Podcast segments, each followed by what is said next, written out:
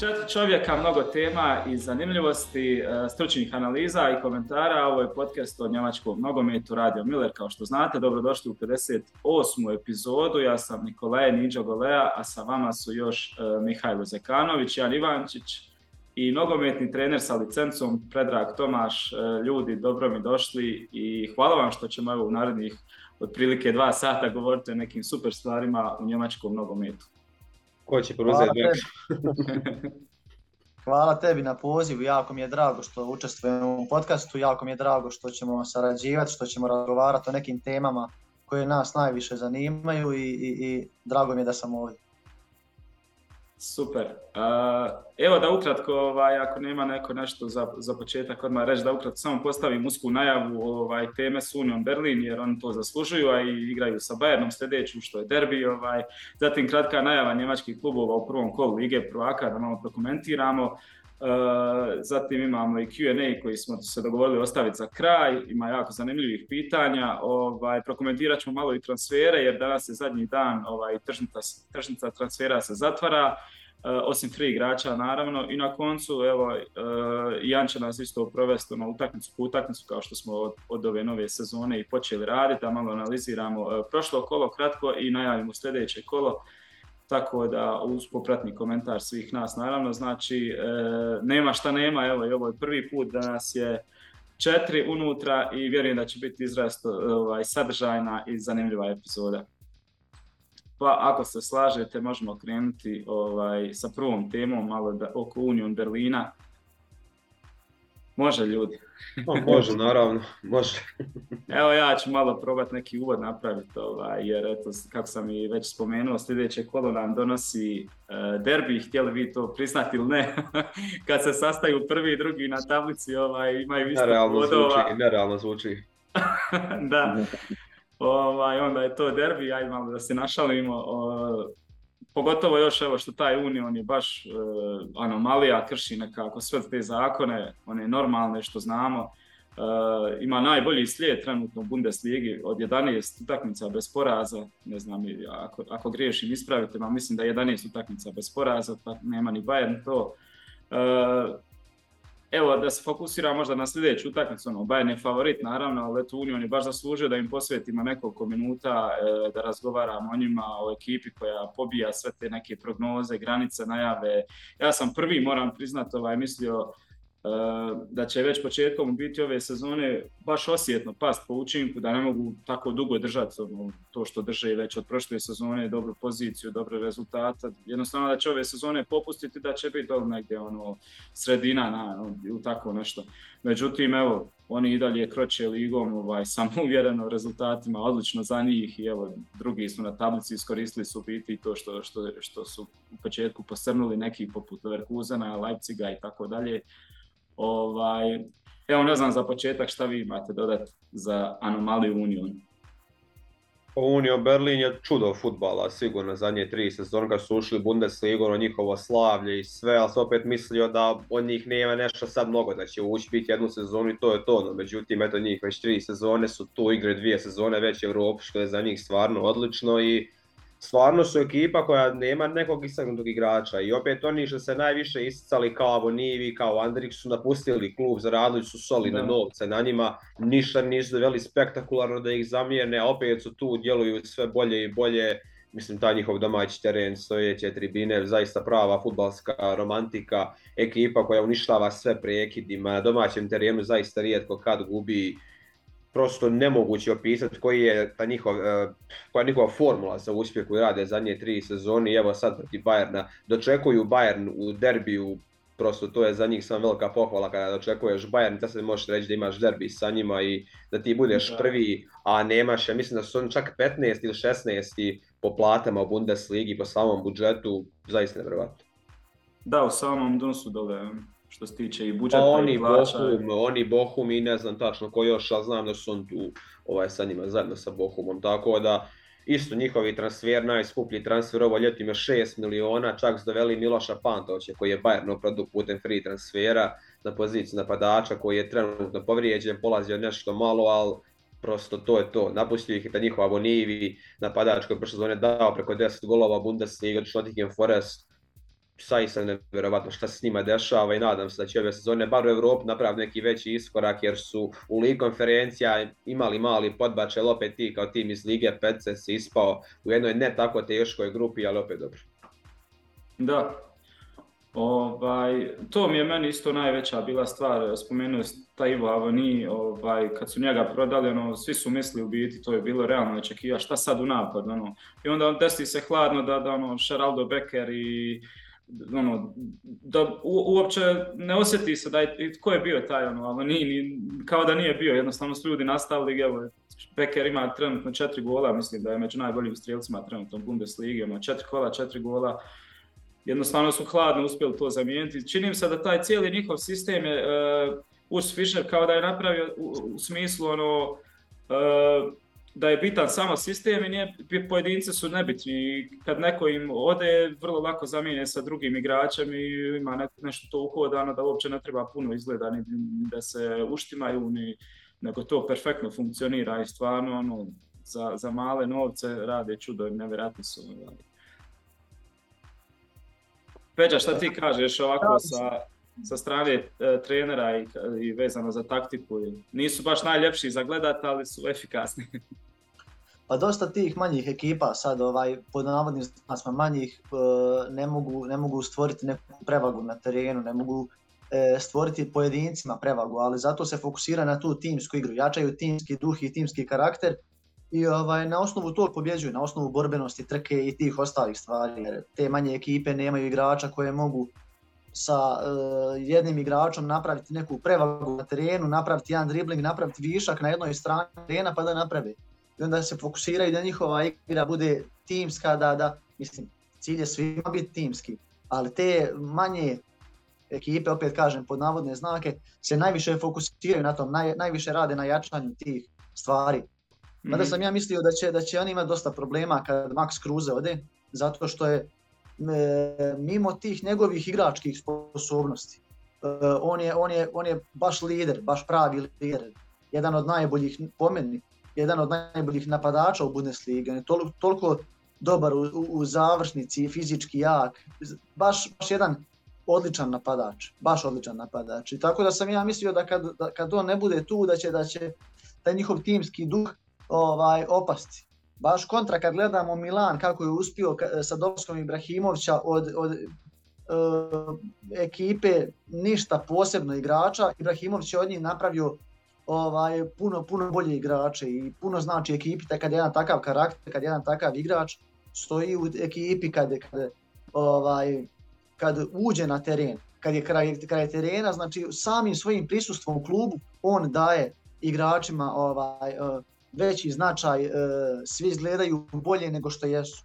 Pa evo, sjete se kad je Ibrahimović prošli put bio u Milanu, znači ne sad zadnje, nego što će otići u Pariz, kako su na njega izgledali neki ispod prosječni igrači, ako se možemo sjeti tog vremena. Noćerini, kako se već zove, znači svi su oni izgledali kao top igrači. Međutim, kad je on otišao, to tek se onda vidjelo da to u stvari čak i ispod prosjeka igračima kojima on daje vjetar u leđe sa svojim karakterom, prvenstveno igre više manje. Znači on karakterom, liderskim tim stavom daje ekipi vjetar u leđa. Tako da sam stvarno mislio kad ode Kruse da će to biti veliki udarac za njih, ali očigledno da su jaki u timskom duhu, da su kako se kaže, da svi dišu kao jedan i onda je to teško razbiti. To se obično razbija tim nekim unutrašnjim nemirima, ali oni su previše mali da bi se neko fokusirao na njih, da ih razbija u unutrašnjosti. Kao što je, na primjer, slučaj u Herti. Znači, Herta bi mogla biti i trebala biti puno ispred njih, ali jednostavno imaju taj unutrašnji nemir unutar ekipe, ne stoji to sve kako treba i onda rezultati ne mogu biti dobri, džabe i puno jača imena. Da.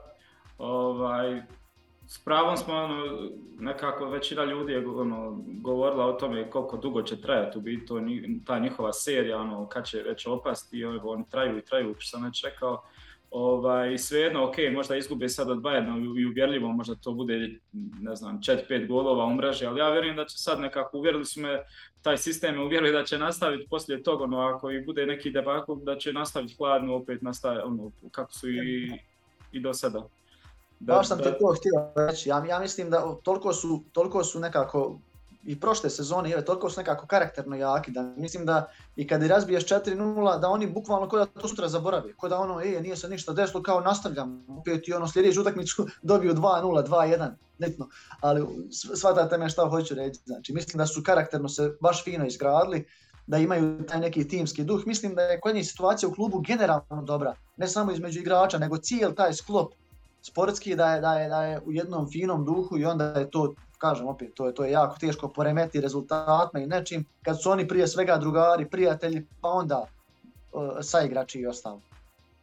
Da, imaju isto, nisu opterećeni jednostavno, sad njima je vjerojatno glavni cilj opstati u Bundesligi, da se opet ne padnu dole ispod kad su već evo treća sezona, jel?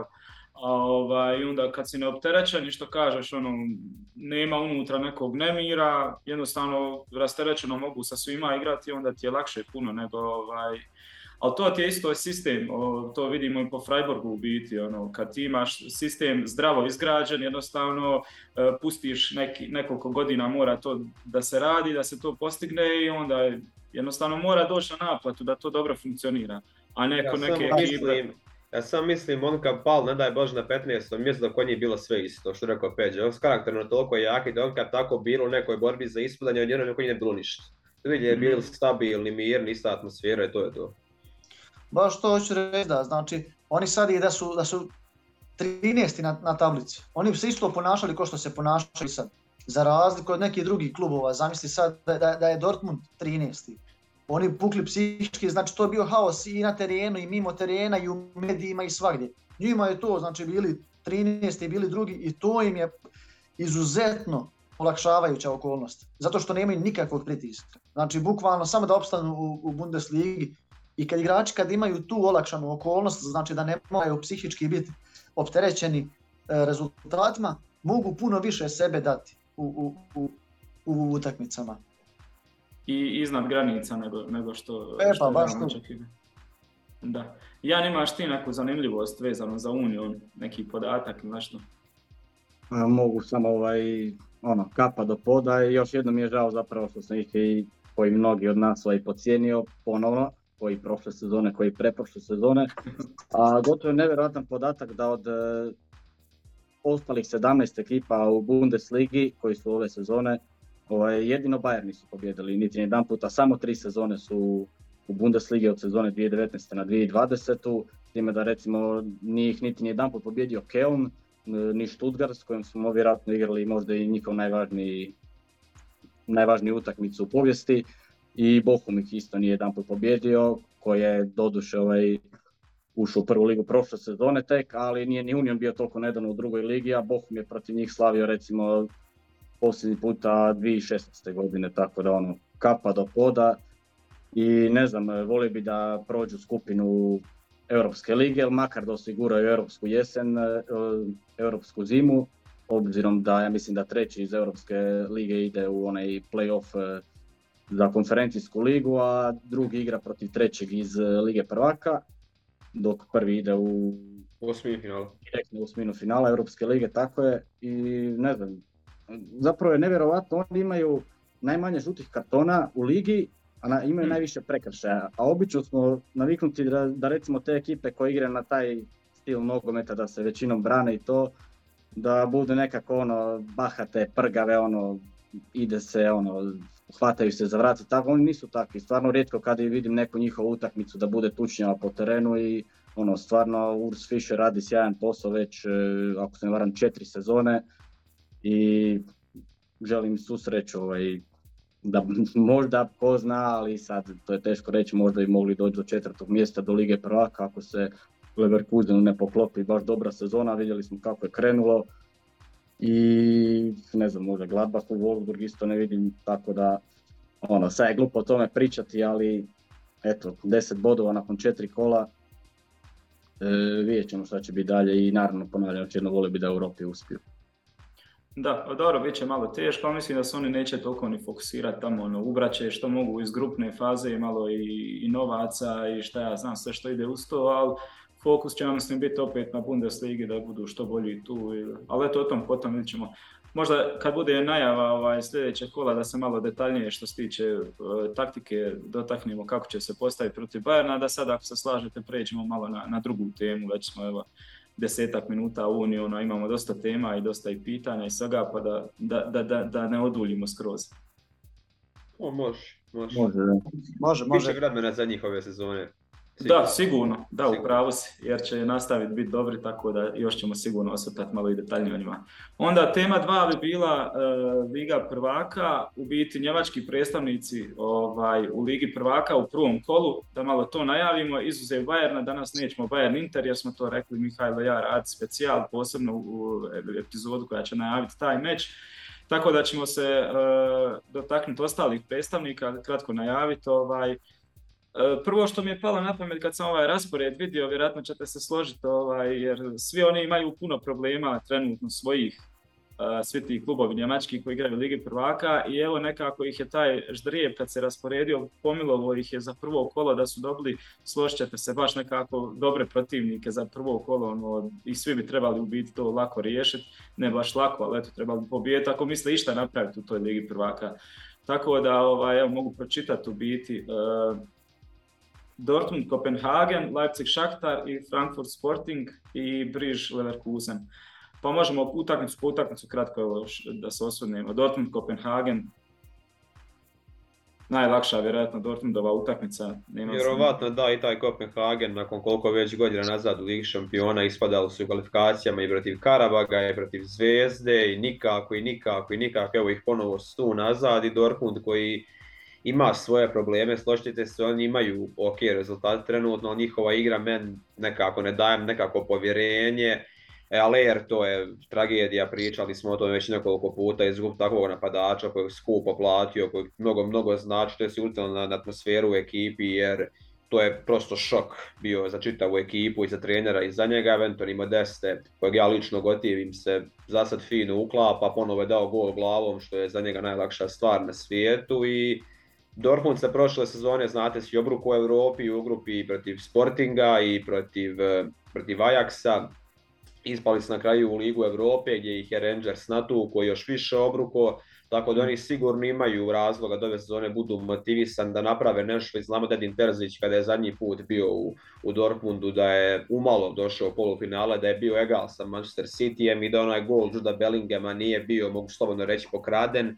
Možda bi sad bila neka druga priča, da li bi Dortmund protiv Pariza u polufinalu, ali šta je tu je, tako da zaista Dortmund, da ovo jeste teška grupa, ponovo je Manchester City sa njima u grupi, ali eto ta Sevilla koja je s njima, po meni isto ne daje neko povjerenje, izgubili su 2 startna štopera, starija ekipa, tako da Dortmund ide ovom pobjedom protiv Kopenhagena koju svi očekuju, bi samo sebe otvorio vrata za knockout fazu, jer zaista ne vidim da ih Sevilla u ovakvom stanju može pobijediti. Manchester City s druge strane, mislim, sa Haalandom to je cheat code i prosto tu možda nemaju šta tražiti, ali opet da vidimo gdje su odnosno neku top ekipu, jer mislim da oni igraju sa Manchester Cityjem prije nego što igraju sa nama Bundesligi, ako ne griješim, tako da tamo ćemo ih vidjeti tu kako stoje, dok protiv Kopenhagena ne bi trebalo i ne bi smjelo biti problema ove utakmice. Da, slažem se i ako tu ne dobiju 3 boda, već je tu uči nervoza, moraš se vaditi na nekim drugim utakmicama na 100%, moraš City otkinuti bod, možda neki, tako da mislim da bi Sevilla potpisala Ligu Europe uvijek svake sezone, tako da... Da. Neko nešto za dodati? Zapravo ja mislim da Dortmund je možda i pod velikim pritiskom u ovoj utakmici, jer ovo je utakmica koju oni definitivno moraju dobiti i uzeti 3 boda, jer mislim da sad poslije ove utakmice u drugom kolu slijedi gostovanje protiv Manchester Cityja, onda su 2 utakmice protiv Sevilje i onda njima dolazi Manchester City. Oni tek uzvratnu utakmicu sa Kopenhagenom igraju u zadnjem kolu, tako da ako ovdje ne uzmu 3 boda, moglo bi se ponoviti prošla sezona, ali kao što je već Mihajlo rekao, Sevilja isto ima svoje probleme, loše su krenuli u sezonu, duplo veće probleme od Borusije. Tako da mislim da je Borussia tu favorit za to drugo mjesto, ali eto, naravno ne bi nikad upisivo Sevilju, iako da, njima odgovara više ta Europska liga. Apsolutno, apsolutno. Ja bih se složio sa vama jer mislim da Dortmund ne bi trebao nikakvih problema da ima, jer tu Kopenhagen i Dortmund to su potpuno dvije dimenzije, potpuno dvije, od samih klubova do sam imena igrača, da mislim Dortmund ne smije, ako bilo šta kao što ste rekli, mislim napraviti, ne smije imati nikakvih problema protiv Kopenhagena, a i ostali bundesligaši u ovom prvom kolu. Mislim da niko ne bi trebao da izgubi ni bod, mada Leverkusen je loše ušao u sezonu, sad je imao ovu pobjedu u zadnjem kolu, ali mislim da i oni da bi trebali klub Riž da pobjede i mislim svi oni ako misle isto ozbiljno napraviti moraju to uvodno kolo. Uvodno kolo je jako bitno i psihološki zato što odmah imaš 3 boda. Ovaj s kim si igrao nema bodova i ti si u velikoj prednosti u odnosu na njih. Tako da mislim da će svi bundesligaši, ako sve bude kako treba, mislim da je realno da svi uzmu 3 boda. Da, ovo im je podmus jednostavno ako misli za dalje, ali nekako i dobro došlo baš u prvom kolu u sve ove probleme da dobiješ lakšeg protivnika pa onda polako da imaš malo lakše dalje, možeš odahnuti i sa 3 boda idemo dalje i to je to. Po meni je Leipzig najveći favorit, igraju u kući sa Šaktorom koji ima sve te probleme i kadar im je slabašan, tako da nema se tu šta puno detaljno ni ulaziti, nego ako oni nešto zeznu to je najveće će biti razočarenje i možda najizjednačeniji dvoboj po trenutnoj situaciji može biti u Frankfurtu gdje igra Eintracht sa Sportingom. To je možda najbliže nekako, da nije velika razlika između u kvaliteti, da su tu negdje može se trenutno reći, pogotovo sad Eintracht nema Kostića, treba je to sve ponovo uspostaviti, pregrmiti taj dio, kad si navikao da ti je Kostić glavni igrač i da povuče kad je najteže i da donosi toliko puno asistencija, jedan najbolji asistenata i kreatora uopšte. Znači ne samo u Bundesligi nego u Europi sa Tomasom Millerom skupa i sa ostalim Tako da vjerojatno je to škakljiviji dvoboj jer Sporting je ipak ekipa koja može jako puno nauditi Eintrachtu iako igra u gostima.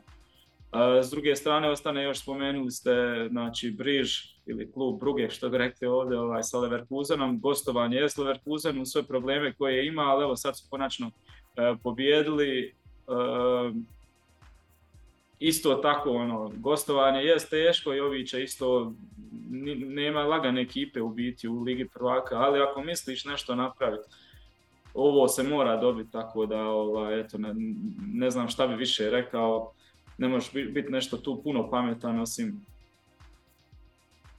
Ja bih sam htio reći ovo što je Peđa napomenuo, taman ovo prvo kolo može poslužiti bundesligašima da se psihološki vrate koji su loše počeli upravo kao Leipzig i Leverkusen. I Leverkusen sam volio Briđe su imali sličnu grupu i prije 3 sezone gdje su bio i Briž i Atletico Madrid, tako da i gdje su malo prošli tu Juventus. Grupu, 2 boda su im falila i Juventus da što je još teža bila grupa nego i opet, a Leverkusen je sad jači nego tad.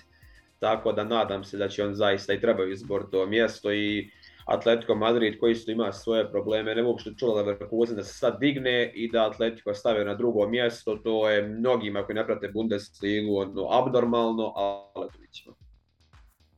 Da, eto ako nemate šta dodati, još ćemo se sigurno na njih osvrtati malo u najavi dalje u Bundesligi kola i šta i malo oko transfera da budemo, pa ako se slažete, ako nema još neko nešto dodati, da idemo dalje na transfere malo. Idemo dalje.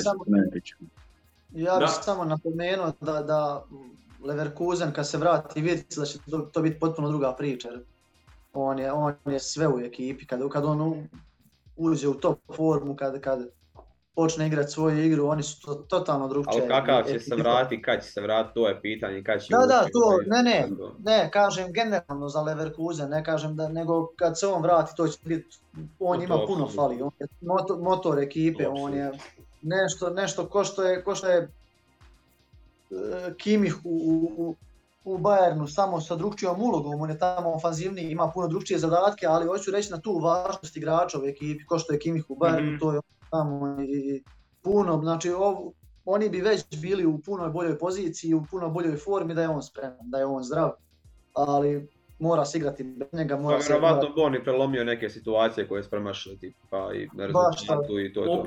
Upravo sam htio reći da njima sad ona dosta puta udare u zid, ne znaju šta će, a u tim situacijama se dešavalo, uzme Virc loptu ili nekog predribila ili zna u među prostor podvaliti ili nešto napravi jednostavno, a sad jednostavno niko još i neće ga biti još sigurno 2-3 mjeseca i što kaže Mihajlo, kakav će se vratiti, ajde okej, danas je to jako teška povreda koja je prije uništavala karijere, danas je naprednija malo i tehnologija, uspije se to sanirati. Sve do glave, kakav je ko u glavi, to je to. Da, i treba će mu vremena sigurno, tako da još dugo će oni biti bez njega, a nikako da se desi da netko udari šakom tu u tom timu i da kaže okej, nema njega, ali sad ja preuzimam, ja ću potegnuti, jer mora neko, vidjeli smo šta im se dešava. I sad da nisu uspjeli skontrirati onako Mainca, ne znam kako bi isto prošli, desilo se Frimpong onako da to prođe, tako da trebaju jednostavno nekoga, trebaju neko rješenje, hoće to sad biti odoji, vidit ćemo, eto s tim možemo onda preći odmah i na temu transfera. U biti danas kad snimam, evo već sam rekao, 1.9, to je zadnji dan prijelaznog roka, još nekoliko sati ostane za te transfere, ali evo složit ćete se sa mnom poznavajući njemačke klubove da neće biti neki spektakularni transfera do onih last minut. Možemo samo kratko prokomentirati ovo, sve što se ovog ljeta događalo. Ne znam, već smo dosta pričali o Bayernu i o Borussiji, pa možemo onako malo kompletno zaključiti, ne znam s kim ste zadovoljni, koji klub je dobro trgovao, koji nije, ko je promašio totalno i tako, ne znam, ko će preuzeti. Dobro, Hertha je klasično za njih minus, ne znam, a većinom su mi čak mure sve kvačice, osim ne znam, Hertha, Wolfsburg, Bochum, Augsburg, ne znam, Mainz, ja mislim da nije imao neki... Oni su izgubili dva šopera svoja i St. Just taj, tako da oni imaju dosta više gubitaka nego što su doveli. Da, to su sve neki minusi, ne znam, ovo ostalo bi ja stavio sve kvačice neke, ne znam. Pogotovo za Bayern i pogotovo za Bayer Leverkusen koji je sad ovo i Hudsonova odoja, ako se ne varam. I čak je bio u jednom trenutku Marcelo kao se bilo pisala ništa. I Robin Gosens. Da, Gosens je propao u zadnjom trenutku, ali evo, piše se da Inter sprema Jordi Albu na pozajmicu, tako da ako se to desi, da to bude večerašnji taj last minute transfer, neka pozajmica sa obaveznim otkupom i njima Gosens zaista fino legao, jer ja nemam mišljenja o Michelu Bakeru, za njega je Pochettino prije 2 sezone rekao da je on najgori igrač koji ga je trenirao. Tako da, a Pochettino je vodio i Espanjol i Tottenham, dok Tottenham bio rasula, tako da te riječi sigurno nešto znače. Za Leverkusen, što je kolega zaboravio napomenuti, on su ostavili ekipu od prošle sezone i još su dodali Hložeka, o kojem, mislim, ja sam to rekao već par puta, on jeste talentovan, ali ja ne vidim to zbog čega su svi nahajpovani, jer ja sam gledao Partizan i Spartu, protiv Partizana napravim nikakvu razliku, sad može vidjeti da Partizan njega tu dobro skautirao, dobro su ga zatvorili, ali opet bilo je ti nekih igrača koji su u tim godinama protiv jačkih Partizana radili razliku, tako da mene on tu zaista razočarao, ali kažem, nisam pratio njihovu ligu, tako da ne znam nešto previše dovoljno o njemu, vidit ćemo ga sad u Bundesligi i vjerovatno će mu trebati podređen period da se navikne na samu ligu, tako da mene ne čudo tek sljedeće sezone eksplodira, a ne ove sad. Da, malo je kod njega isto problematično što recimo evo može usporedba sa Bayern je doveo nekoliko igrača pa već osim Manea svi su dobili onaj period laganog ulaska, prvo da se prilagode ekipi, da pohvataju neke stvari kako Bayern igra je tamo, vam niko nije... Mane najranije došao od njih svih, tako da... I najranije došao, ali ostali svi i Teli, ne znam, svi lagano se penju i onda dobijaju ali on je odmah morao upast u prvih 11 Leverkusena, malte ne, gotov da igra često, stalno, sve minute, ali ne što on, mislim, što je njemu prirodna pozicija, nego više s lijeve strane tamo i zbog svašta nešto tu ima, tako da vjerojatno malo je pritisnut iz početka previše, tako da treba će njemu sigurno vremena. Vjerujem da ima nešto u njemu. Jedino što je Leverkusen izgubio je Luka Salario, ali taman je Flože kompenzacija za njega, tako da to. Da. Suštinski. Ne, reci ti. Oni su suštinski, što kaže Miha, zadržali ekipu, ali su morali naći neko privremeno rješenje za Virca, neki kreativac, neki ofanzivni veznik koji može podvaliti u loptu, koji može, ima i sigurno u Bundesligi, i trebali su bolje reagovati na tu njegovu. Jer prvo, dug mu je oporavak, druga stvar što je Miha rekao, pitanje kako će se oporaviti. I morao si bar za pola sezone dovesti nekog, može i neki stariji igrač, znači koji će biti baš privremeno rješenje, ali nisi mogao ostaviti, znači, njegovo mjesto prazno zato što ti on imao prevelak utjecaj na igru. Nije on bio neki igrač koji je kreativac, ali eto ništa posebno, nego eto nekad nešto uradi. Nego on je bio baš igrački lider. Sad, da li on bio mentalni lider, to ne znamo, mada mislim da jeste, iako je mlad. Ali moraš dovesti nekoga ko može bar polovično njegov posao odraditi. Jer nije on prosječan igrač tamo pa zamijenit će ga neko sa druge pozicije, ući neko sa zadnjeg veznog, stavit ćeš ga naprijed pa ćeš probati. Za takvog igrača kad mijenjaš ne možeš probati, nego moraš imati kvalitetnu i tačno ciljanu zamjenu. Sad, to je ono što je Leverkusen mora uraditi po meni. Što se tiče njihovog kadra, ostalo sve korektno, igrači su stariji godinu dana, kvalitetniji godinu dana, zadržali su Šika što im je jako bitno, nije otišao nigdje, pogotovo van Bundeslige, ostaje u Bundesligi, ostaje kod njih. Tako da mislim da mogu biti samo bolji, ali morali su tu bolje reagovati i završiti nešto na njegovoj poziciji. Ma oni kao da su mislili da ne mogu naći u biti ništa takvo za zamjenu za Virca, pa su onda skontali da sad neke druge strane napraviti nešto drugačije dok se on ne vrati, da tako bude ispušten neki ventil. I pokušali se sa ovim Hložekom, ne ide, evo sad je Hudson Odoi tu koji može sa Diabijem gore čuda raditi, mogu se mijenjati, može on ulaziti u sredinu, može se spuštati još dublje u sredinu, u biti Odoi onako. Mislim da je dobar igrač koji može odmah donijeti dosta toga Leverkusenu, ako se ne desi, ne znam sad šta može biti, vjerujem da ima čovjek dovoljno kvaliteta da im odmah doprinese nešto. Gosens isto bi mi jako dobro došao, slažem se sa Mihajlom, samo zapelo je to što Inter izgleda inzistirao na tome nakon godinu posudbe da ga moraju otkupiti, a valjda Leverkusen baš nije to želio da bude baš pod mus zbog inovaca i zbog svega. 30 miliona za njih, a pozicija lijevog beka igra, čovječ ulazi u godine blizu 30, non stop neke povrede. Znaš, malo je to rizik za klub koji ne troši puno da plate jednoga 30 miliona, još plus Gosens su Interu nema sigurno neku malu platu, tako da ima to ruši kohezija, kad dovedeš i sve to, ima to dosta više upitnika, nego što mislimo. Da, tako je. Šta reći, baš smo puno o Bayernu i Borussiji govorili u proteklim emisijama što se tiče transfera, možda bi sve bilo ponavljanje, odlično jedna i druga, Borussiji se desilo to šta se desilo, nisu imali sreće sa Hallerom, tu će biti sad Modesta koji će to, ja vjerujem, dobro pokrpa dok se ne vrati, a evo sad po zadnjim informacijama dobro mu i taj povratak ide, izgleda bi se mogao još prije vratiti nek što se misli, jer čovjek trenira u biti cijelo vrijeme, teretana ok, uz sve kemoterapije, vjerojatno neće toliko, kako da kažem, zakržljati i nadamo se da će se vratiti, da će brzo ozdraviti, da će biti sve u redu. Što se tiče ostalih, evo, klubova, ne znam, nije tu bilo ništa spektakularno, ne znam. Jedino Werner u Leipzig, taman kad smo radili najavu, pa ta zbog kako Leipzig nije doveo nikakav sad statement, pojačanje, nakon te emisije odmah i Raum i Werner, tako da drago mi je za Wernera, prosto u onom Chelsea-u, mislim, mnogo napadača je, prosto nije pronašao svoju sreću tu od Morate do Lukakua, pa i Falcao, koji su imali jedne sezone na pozajmici, Torres, Hernan Crespo, mislim, zaista ekipa u kojoj se ne snađu mnogi vrhunski fudbaleri, čak su ga vratili sa 20 miliona ili 25, što je nerealno, padali su ga skoro 60 prije dvije sezone i vidi se po njegovom govoru tijela koliko je rasterećeniji.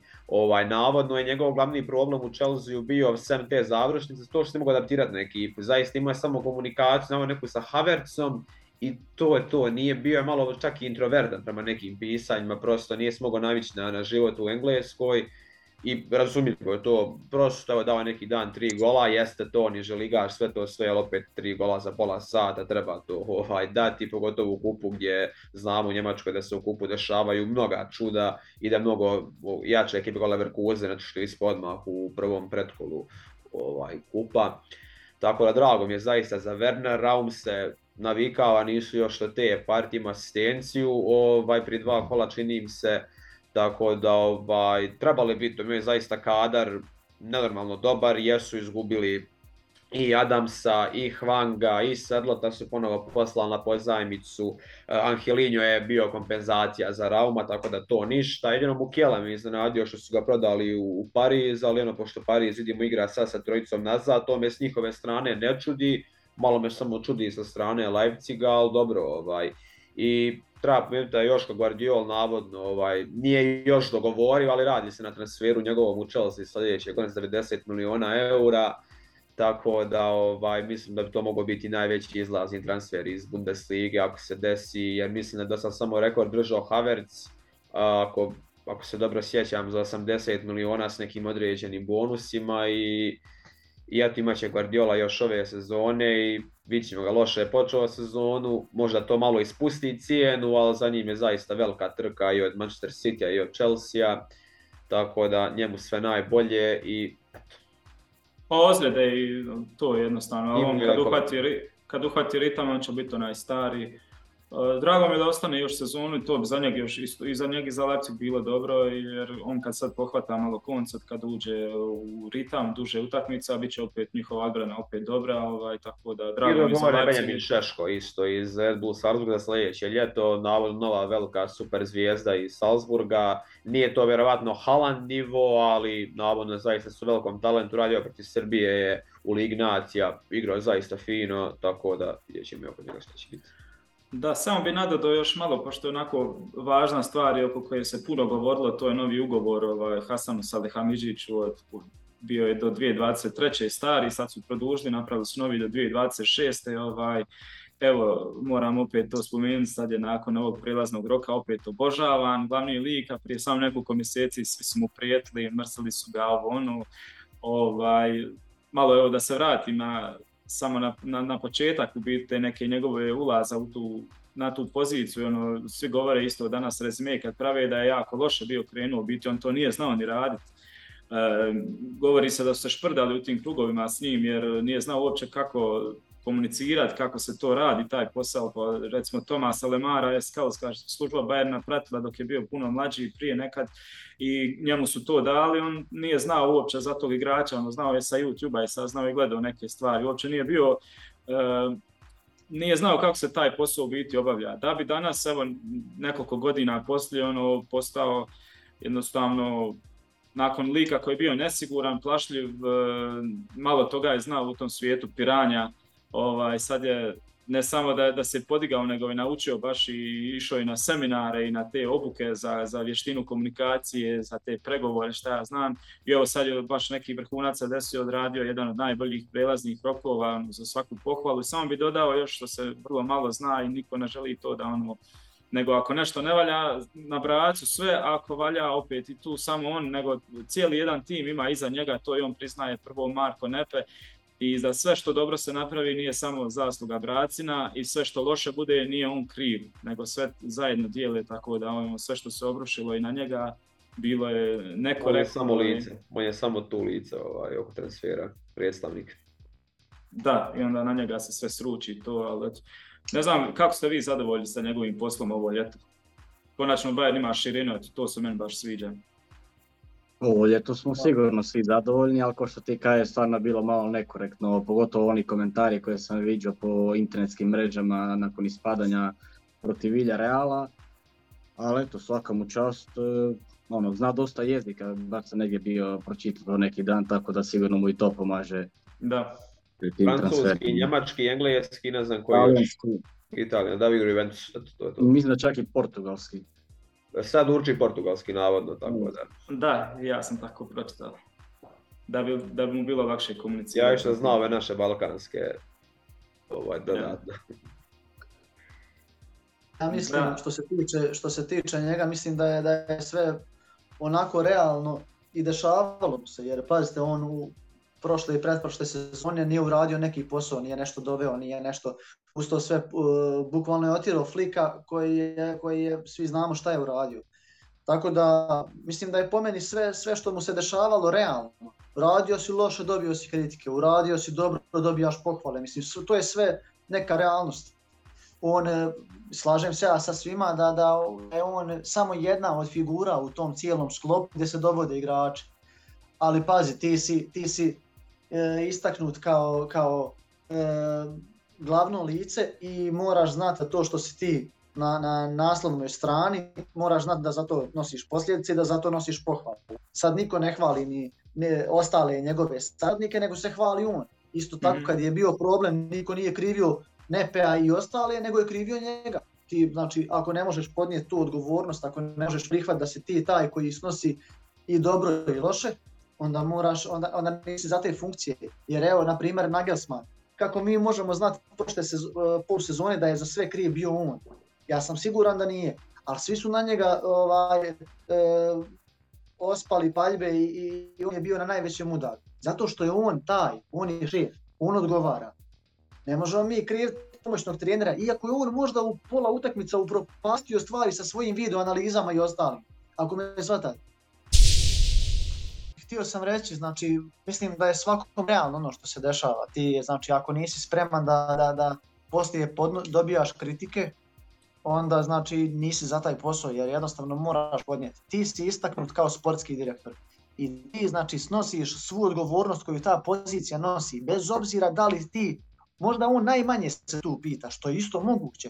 Moguće da se najviše Nepea sluša, moguće da Nepea tu šta kaže, da svi ostali kažu jest, on je taj, on zna, ali ti si, onda ti reći, slušajte ljudi, ja ne mogu obavljati tu funkciju, na mene se bacaju kritike, ja dobijam kritike, moja porodica dobija prijetnje i ja nisam za to. I to je pošteno.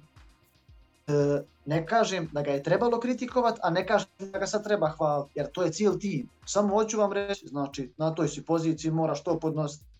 A što se tiče, u prošlosti nisam bio zadovoljan iskreno njegovim poslom.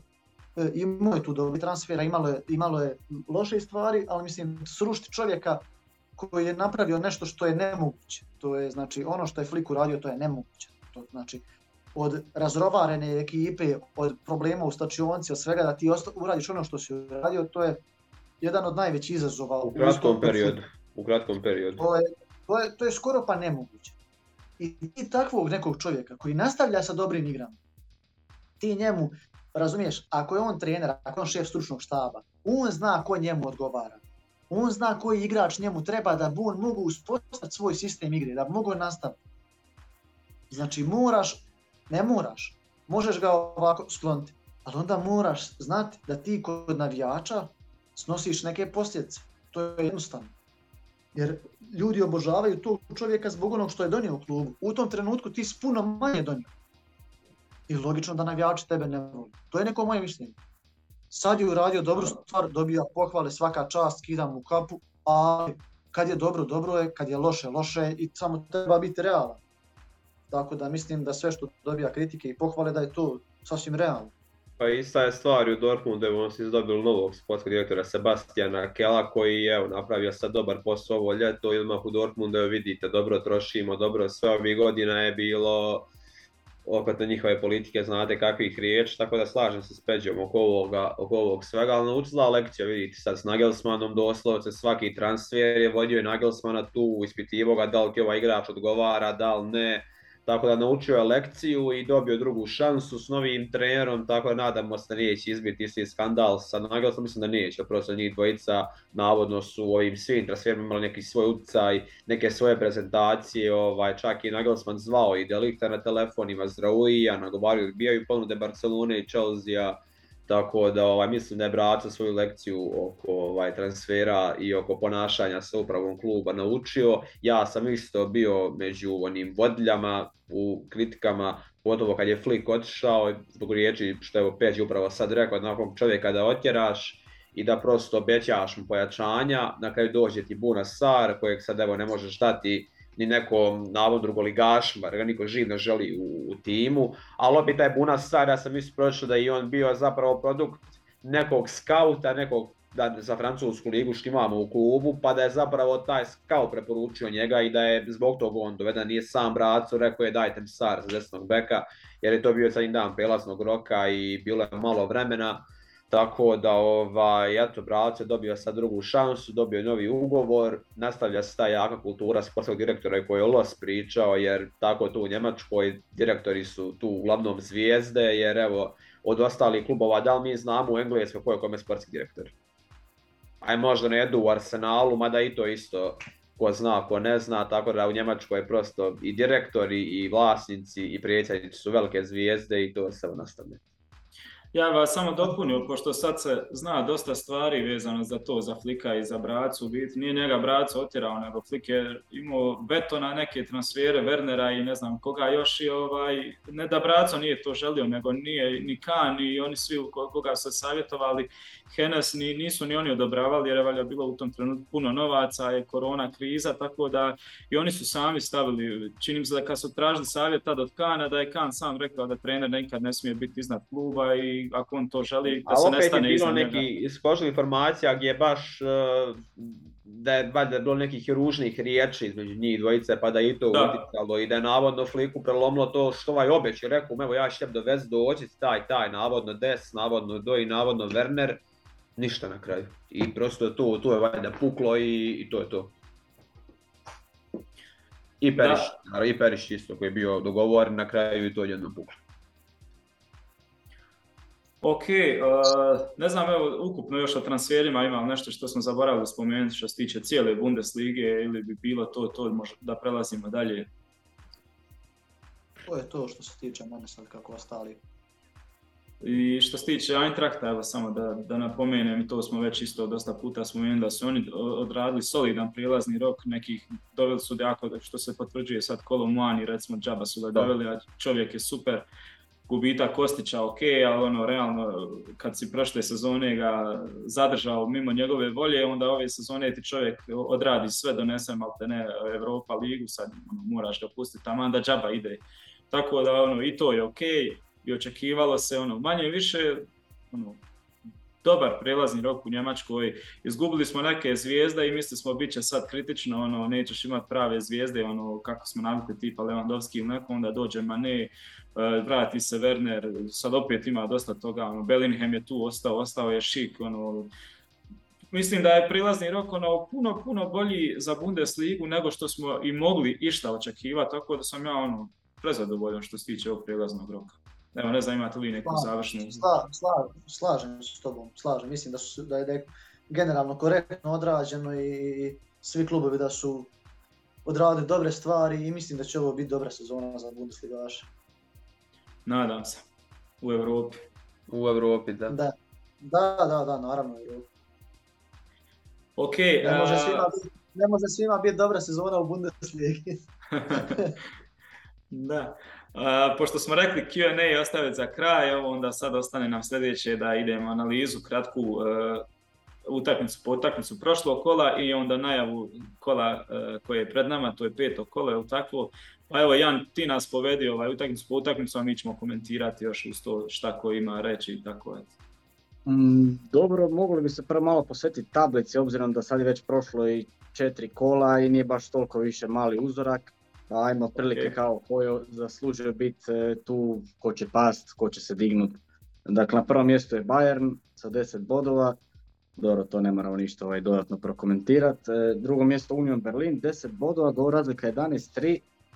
Sad, odgovorno očekujemo od Uniona da bude na drugom mjestu na kraju sezone, ali ja mislim da neće toliko puno past. Ne znam šta vi kažete.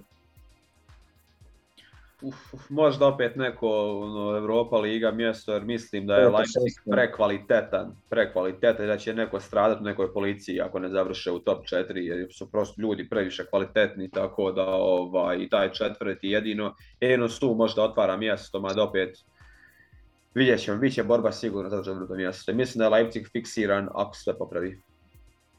Pa s obzirom da... da Leipzig i Dortmund sigurno će biti na drugoj i trećoj poziciji, to je po meni samo kojim redoslijedom, tako da u to uopšte ne sumnjam, ne može Union Berlin biti, ja mislim da ne može biti u top 4, ali dobro, sigurno će biti oko šeste pozicije. Ja čak dajem više šansi Freiburgu nego Berlinu za top 4, ali o tom potom. Da, morat ćemo i o Freiburgu napraviti jednom rent, jedan malo duži, ali drugom prilikom, jer su stvarno i oni zaslužili. Naravno, kvaliteta mora doći do izražaja, ono što kažeš Mihajlu Leipzigu, taman da Tedesco sad zezne još, ne znam, 3-4 kola, dobije otkaz, ko dođe iza njega opet ima dovoljno vremena da to podigne. Prošle sezone, jesmo na polusezoni bili oko 10. mjesta, jedna taj šta djelo ih je ono, bukvalno golo, duple krune i umalo su bili čak i drugi, tako da sve se lagano riješi. Da. A budući da nije nitko se posebno istakao, ne znam, ja sam mislio da će Eintracht, pošto malo više ima sad i financija i da će uspjeti složiti možda bolju momčad. Znao sam ja što s njima slijedi, prosto plaćaju sad ceh prošle sezone. Da, a ako Leverkusen nešto posebno ne zazne, vjerojatno će ta prva četvorka ostati kakva je bila i prošle sezone, sad ko će biti, da li će iste pozicije ili će nešto zamijeniti, a ostalo je Union naravno i Freiburg moramo računati na njih da će biti tu sad jer toliko su već dugo pokazali da mogu trajati s ovim što rade, tako da sigurno borba za Europa Ligu, Conference Liga, ostalo ovo sve Dosta se zapravo pričalo o Wolfsburgu da bi moglo biti to 4. mjesto, ali vidjeli smo i sami kako je to krenulo, tako da... Kad sam vidio izjavu Nike Kovača, da je čovjek rekao čim je došao, meni će trebati godina dana da je ovdje napravim nešto, a sam odmah znao da njih nema ništa. Jer to kad trener kaže, evo to zna i Peća bolje od nas svih, prosto ubije. Znači ubije sam moral ekipe, puca sam sebi u noge, odmah govori da nešto ne valja u klubu, što opet Wolfsburg ima jedan solidan kadar zaista za Ligu Evrope vjerovatno, a i da nema, ne možeš to reći, jer evo imaš ekipe, rekli smo i taj Union, i Freiburg, i Hoffenheim, oni imaju slabiji kadar od Wolfsburga, a opet bore se iznad svojih očekivanja i svojih mogućnosti, dok evo, Kovač je odmah automatski sam se pucao u noge i najavio lošu sezonu sa tim, tako da oko njih ja zaista očekujem borbu za opstanak, možda kao prije par sezona kad su bili u play-offu za ispadanje. Nije Wolfsburg taj ekipa. Reci ti. Ne, slobodno. Odorno, očekujem baš borbu za opstanak od Wolfsburga, mislim da će se dignuti, ali maksimalno 11-12 mjesto, ništa više.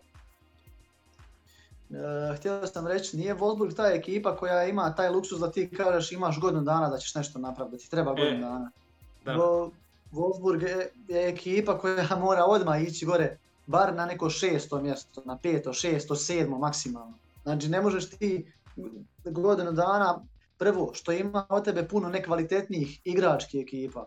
I čim ti kažeš tako, znači da suštinski smatraš da imaš slabiji kadar od njih, od većine ekipa.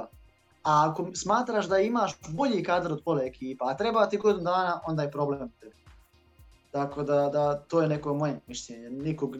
Ništa ne prijem nikoga, ali mislim da Wolfsburg mora već biti puno bolji, već na polusezoni da je bar u prvi 10 ekipa i onda u drugoj polusezoni uz par pojačanja da ganje gore 5. 6. mjesto. Ako ne budu prvi 10 do polusezone, mislim da je Kovač spremi novi otkaz, nova prvnina, tako da... To je sasvim godišnje. Mislim da njega Kovač je drugi najplaćeniji trener u Bundesligi. Upravo sam to htio reći, jer njega će to jedino malo sačuvati od nekog brzog otkaza zato što radi velike odštete, ali mislim da već 2-3 kola naredno ako bude klimavo da bi već počeli razmatrati o tome.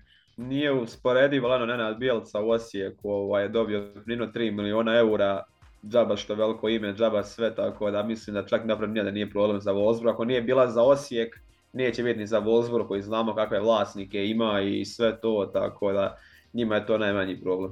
Dobro, jedino ga još može držati što su puno šmatke i pogriješili zadnjih nekoliko godina prošlu sezonu, samo imali su dosta pogrešaka i transferno i trenerski. Ali opet igrači koji su u tom momentu su bili taman, to je to, pogodili smo u tom momentu dovođenja svi igrači bili kojem babu ili takvi su bili, to je to, top, pogodili smo, no međutim na kraju se pokazalo da nije, tako da lako je sad biti general poslije bitke, ali baš u tom momentu se razgovaralo, ovo su dobri igrači, dobar prelazni rok, tako da je to. Ok, mislim da smo sad s ovim kratkim rentom odgovorili već na jedno pitanje koje je imalo 3 podpitanja za kasnije, ne mogu sad sjetiti koji je postavljao već. Ajmo kratko prošlo kolo, onda ne znam, ćemo stići baš utakmicu po utakmicu, ali evo neki osvrt da napravimo. Jan, povedi nas. Pa evo, Freiburg Bochum, odmah prva utakmica koja se igrala u petak na večer, 1-0 je pobjedio Freiburg.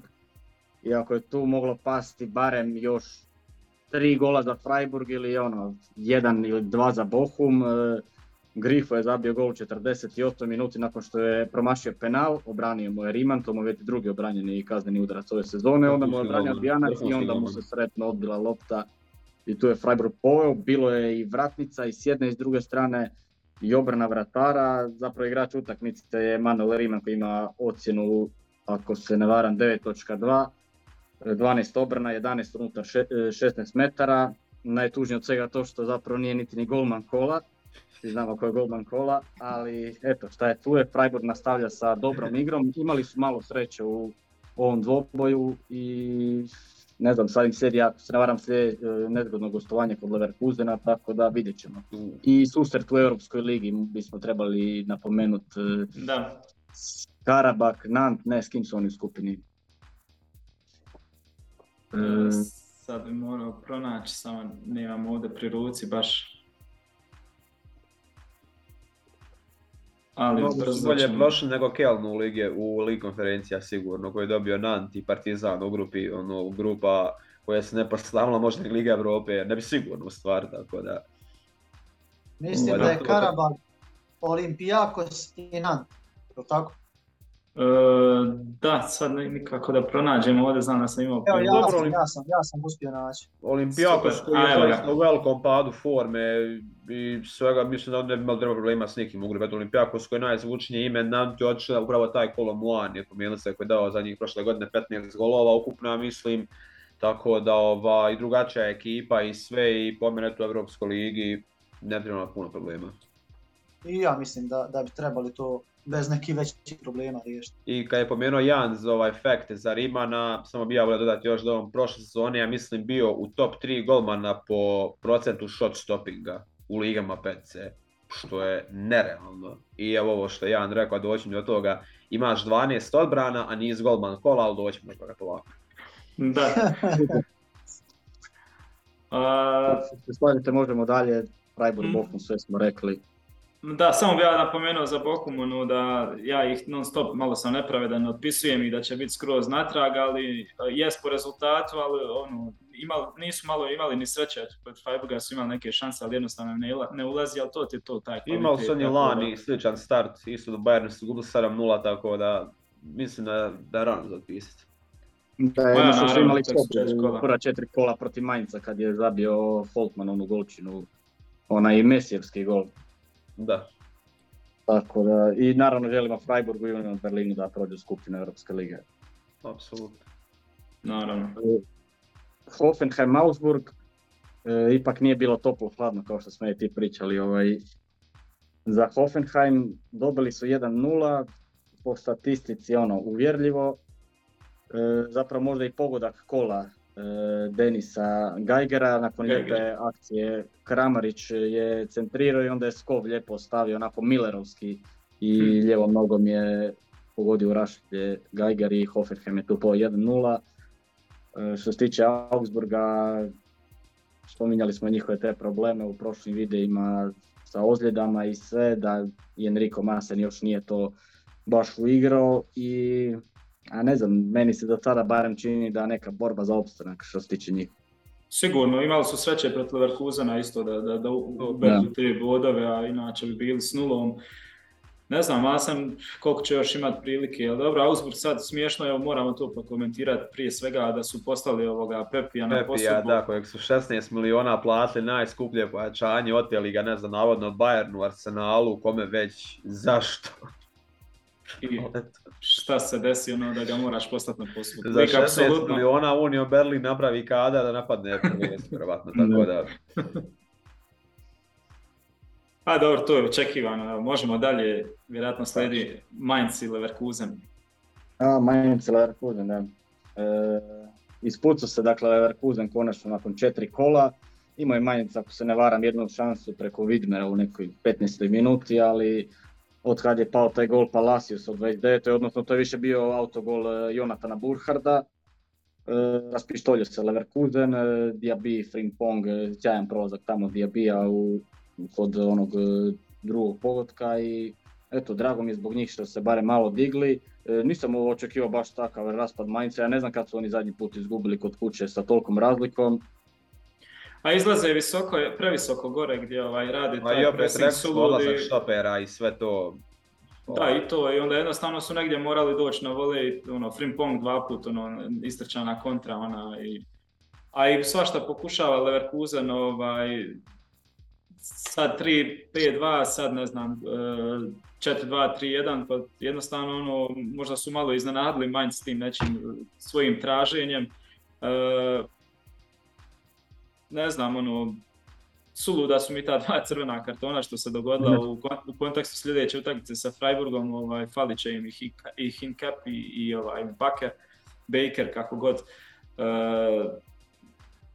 Negdje im se moralo otvoriti Leverkusenu, malo im je došlo možda i ono što su promašili do tada i konačno rekli smo da i radi njih da su izgubili i tu bodove, upali bi još veću krizu, ide i Liga prvaka, tako da s jedne strane mi je drago da su dobili i da se nekako nadam da će ovo pokrenuti da se vrate na pravi put. Pa mislim, vodiš 3-0 i da dobiješ dva crvena kartona, to je za trenera. Ja mislim da će im zabraniti da dolaze s ekipom mjesec dana, čovječe. Zamisli, vodiš 3-0, to treba da privedeš utakmicu kraju, zatvoriš, odigraš, pokušaš kroz neki pas, nešto iznije, tako forsiraš, na primjer, tu igru, nešto uradiš pozitivno, ostatak utakmice, kada već vidiš da si puno nadmoćniji, iskoristiš to da niko ne dobije žuti karton, a kamor crveni, da imaš sačuvane igrača sljedeću utakmicu, da imaš zdrave, da se niko ne povrijedi, i ti dobijaš dva crvena, mislim, ovo ne znam kad sam vidio zadnji put, da ti vodiš 3-0 da dobiješ dva crvena kartona, to je tolika glupost da ne znam, to treba igrače poslije voditi na neko ispitivanje o čemu se radi. Ušan sjat nečega, ali isto, ne šans, ovo je baš rijetko za vidjeti. 3-0, pa kad vodiš 1-0 nisam nikad vidio, mislim rijetko da neko dobije crveni, kamur 2, a ti vodiš 3-0. Oni ne mogu okrenuti na 4-3 ili na 3-3, ne znam šta bi trebao. Znači, jedino možda Neymar ili nešto tako kad su vodili Parizu ili nešto pa dobijeti na glupost, ali to je drugo nego ovo, slažem se, lijepo spisao. Pa jest, i to dobije i Neymar jedan igrač, a dvojica dobije. To je, znači, u zadnjim minutama. To je jedan pokazatelj koliko možda i trener koji nema toliko možda utjecaja na njih, možda ili... Mislim, ko bi to uradio u nekim normalnim okolnostima? Vidiš i potom da oni rezultati prije nisu džabe. Nešto tu neštima, nešto tu fali. Jer ti vodiš 3-0 i dobijaš dva crvena. Zamisli ti kod Klopa da dobiješ dva crvena, a vodiš 3-0. Pa ne bi zaigrao nikad više. Ili kod Kontea. Pa to ću reći. Znači, nekakav problem tu dublji ima. Znači, dublji problem tu postoji, ja sam siguran. Ok, idemo dalje, sljedeća. Schalke Union. Tu smo najavljivali tvrdu utakmicu, ali sam tada, ako se sjećam, mislim da sam rekao da baš kad mislim da će biti nešto tvrdo, moglo bi biti raspad sistema i otprilike se tako nešto i dogodilo. Taman sam pomislio da Schalke nakon remija sa Wolfsburgom i sa Gladbachom, da neće to izgledati toliko katastrofalno, ali eto, Union se raspištolio i to na domaćem terenu dobije 6 komada, kogod da hvalimo taj Union, ne možeš ti to dopustiti. Sa XG-om ispod jednog gola, 0,80 nešto. Bravo, joj. Ljudi, ali vi ste pogriješili samo djelomično, jer bila je tvrda utakmica za Schalke. Da. Znači niste djelomično pogriješili, niste puno. Šta reći, imali su oni neke prilike na 1-1 čak te roda. Da, čak i njihov XG je bio 2 nešto što nije totalni pokazatelj, ali stvarno 6 golova. 6 komada na domaćem terenu, ne ništa. I od Bayerna loša, kamoli dućan. Da, to je kao da kažeš, pošto je Barcelona imala 2 prilike na 1-1 protiv Bayerna u onom četvrtfinalu. ispromašivali su se, izgubili su 8-2, tako da ono, nema se o čemu pričat. Kratko i jasno, razlike između dvije ekipe je u ovom trenutku ogromna između mentaliteta i stvarno će Frank Kramer imati puno posla. Ma da, i sistem normalno, Berlin je već, Union je već nekoliko sezona ovako stabilan, imaju svoj sistem, svoje sve od čistačice do ne znam vrha gore, sve se zna, Schalke znamo kako stoji zadnjih godina, drugog mjesta u Bundesligi do Zweite u par sezona, to odmah vidiš koji je to, kakva je neozbiljnost u pitanju. Ovo ti je upravo pokazatelj te psihologije igrača, dvije ekipe koje realno da pogledaš tu su podjednaki. Možda Union Berlin ima bolje igrače na dvije pozicije, ali pogledaj ti psihologije i mentaliteta igrača i cijelog kluba. Schalke je već nekoliko sezona bukvalno psihički razbijen. I kad su bili u Cvajti, to su igrali na ime i ušli su na ime. Da se ne zove Schalke, ne bi ni ušli u Bundesligu.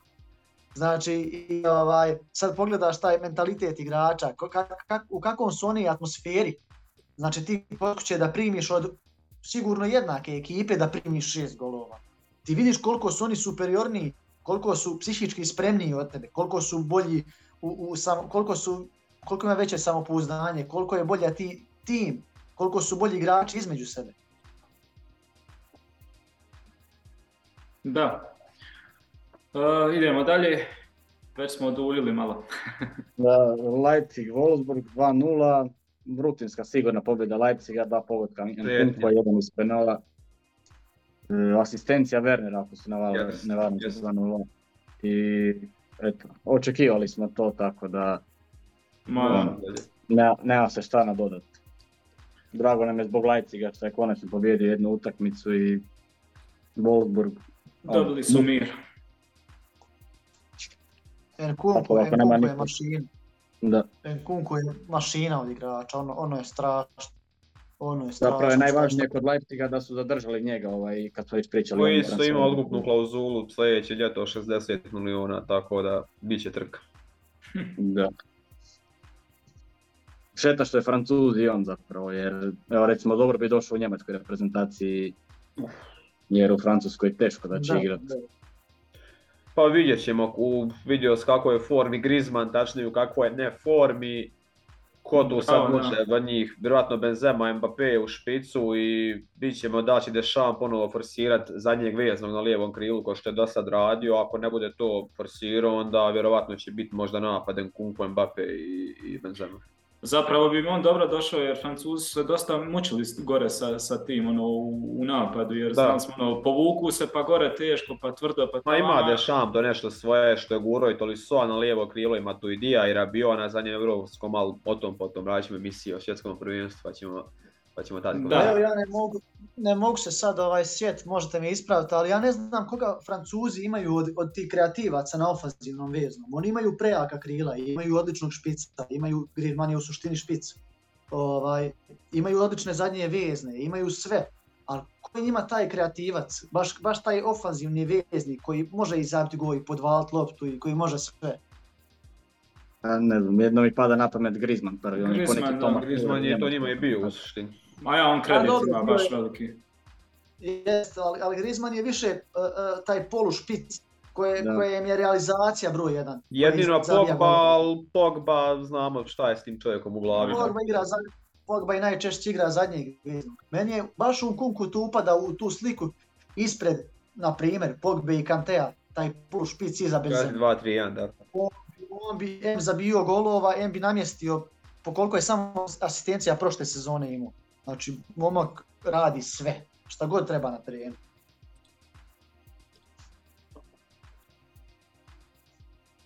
Ok, ajmo dalje. Reci. Kad gledam koliko bi se on fino uklopio u Bayern, jer odlično igra tu poziciju sa dva napadača, jednog napadača. Znači koliko on to dobro igra u Leipzigu, koliko bi se on dobro uklopio, na primjer, ili sa Maneom, ili zamisli Mane Nkunku, koliko bi to bio strašan napad, asistencija i golovi. Ja ne znam koliko bi tu Mane dao golova, 60, 70. Ne bukvalno, ne mislim bukvalno, nego u ovih 4-2-2-2 igra što si rekao i špica, iza špica gdje sad igraju Miller i Koman i Sané, tako da... bukvalno mogu bi igrati i špica, jednog od ta dva, i mogu bi bukvalno igrati onaj kao krilni, što kaže, što forsira Nagelsmann sa Musialom i Millerom. Znači mogu bobe te četiri pozicije mogu jednako pokriti. Znači on bi bio za Bayern, mislim, ne znam boljeg igrača koji mogu više prinijeti na tim pozicijama. Ako sam ne odigrao lošu sezonu, mislim da je jasno da će biti prodat, a Nkunku za taj novac doveden, pošto relativno nije puno, jedini je problem tu za Havi koji je rekao da nakon ovog svega sa Levom da je ostao u dobrim odnosima sa Bayernom i da neće biti prekida saradnju u budućnosti, tako da možda se tu nešto nazire, ali će. Ja Saneu je ključna sezona. Da. Baš tako, ja mislim da bi ovo bio pun pogodak prodat Sanea, ako ne odigra, naravno ako odigra dobro, normalno ćeš ga zadržati. Ali ako bude još pun pogodak bi bio prodat Sanea i dovesti Nkunku. To je znači izuzetan posao. Ali ako Sanea odigra ovaj sezonu kao što odigra prošle sezone, prvi dio sezone, onda mislim da neće biti ništa od toga. Barem što je dobar.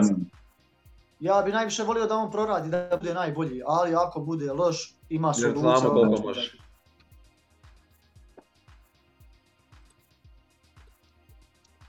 Idemo dalje, koliko nam još ostalo?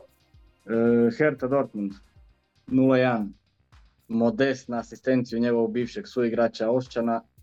Kjeln veza je proradila. Da. A dobra, Borussia ih je ubila u prvom poluvremenu. Čak i u drugom poluvremenu Hertha imala dosta prilika, Kobel imao dvije fantastične intervencije. Dobra utakmica bila. Da, u biti mislim da sam to čak i pogodio, da će doći 0-1 točno, ako se ne varam. Očekio bih da više golova, pošto je Borussia Dortmund, ali eto. Šta reći, igrač utakmice je bio zapravo stoper Herte, Mark Oliver Kemp sa ocjenom 8.3, tako da nije se baš niko posebno istaknuo. Ne bi se rekao da je baš Borussia, isto nije baš neka najsigurnija pobjeda, ali možda i njihova najbolja utakmica do sada.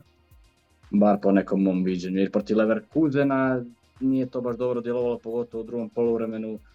Za Freiburg neću niti ni govorit i protiv Werdera, čak i da Werder nije napravio onaj nevjerojatan preokret, mislim da možemo reći da nisu ni tu baš briljirali, čak je Werder mogao i povesti u par navrata u prvom poluvremenu u tom susretu, tako da ovo je možda njihova najbolja i najzrelija utakmica, iako su čak i ovdje imali malo sreće.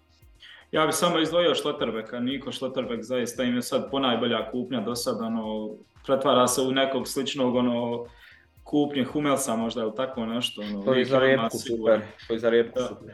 Tako je, da. Jedino sad jedva čekam u Ligi prvaka da ga vidimo na drugačijoj još maloj sceni. Protiv Citya.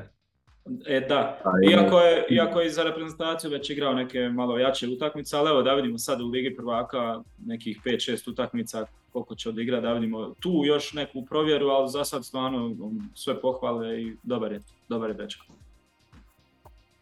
Klasični modern stoper. Ne znam za vas, ali mene dosta na Lukasa Hernandeza posjeća.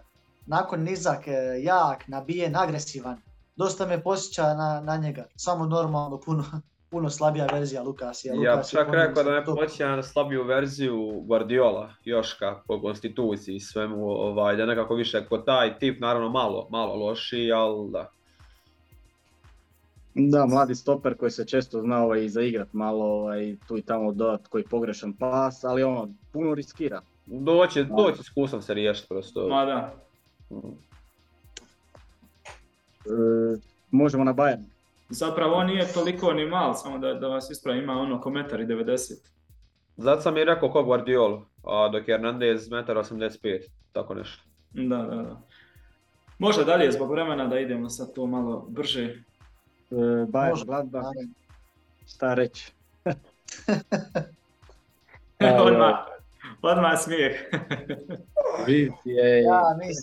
Ja mislim ljudi da niko u istoriji fudbala nije odigrao ko što je Jan Zomer odigrao. Mislim na golmane. Ja mislim da nema utakmica u kojoj neki golman, možeš reći, bolje, više odbranio. U istoriji, ja ne znam. Oborio je rekord. Da. Ne, znam, shvatam to, oborio je zbog šuteva, zbog broja šuteva, ali onoliko dobrih šansi. Mogli su šuteri biti sa 25 metara, njih 15. Uvati žive. Onoliko dobrih šansi. I Sané ulazi 1 na 1, Mané imao na 2, šutar bukvalno ono.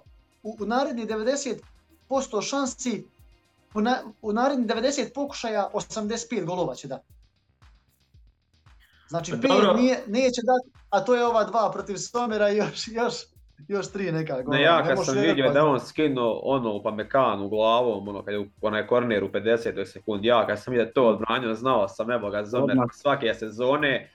Ko svake sezone, ali ovo je baš bilo nek slab. Ono je prošle sezone isto ono, u uvodnom kolu kad je bilo 1-1 skido nerealne stvari, bilo je fazon 6-7 odbrana koji toliko, ovo je sad bilo takvih 15, tako da. Ma da, ovo je nenormalno, ovo nisam još vidio.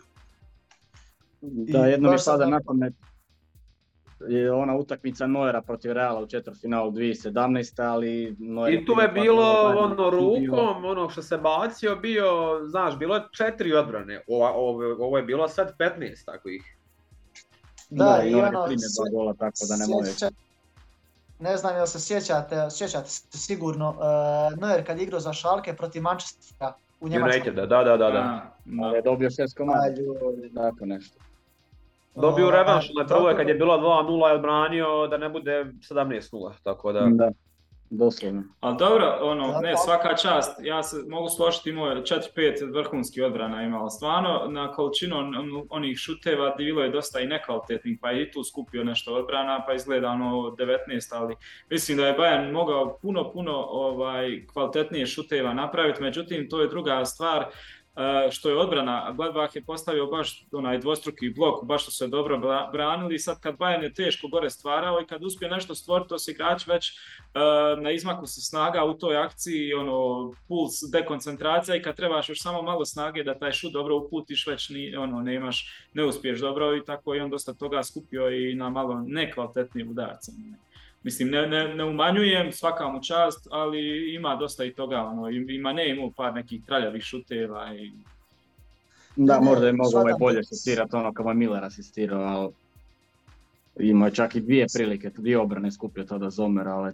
Ne znam, što se tiče Bayerna, ja mislim da se ne moramo brinuti toliko... Ovo je meni kao pobjeda bila. Sad neki komentari kao to jer nema Lewandowskog, ali znala je biti utakmica di Lewandowskom nije išlo. Pa prošle sezone mu je skinuo 3 zicera, tako da.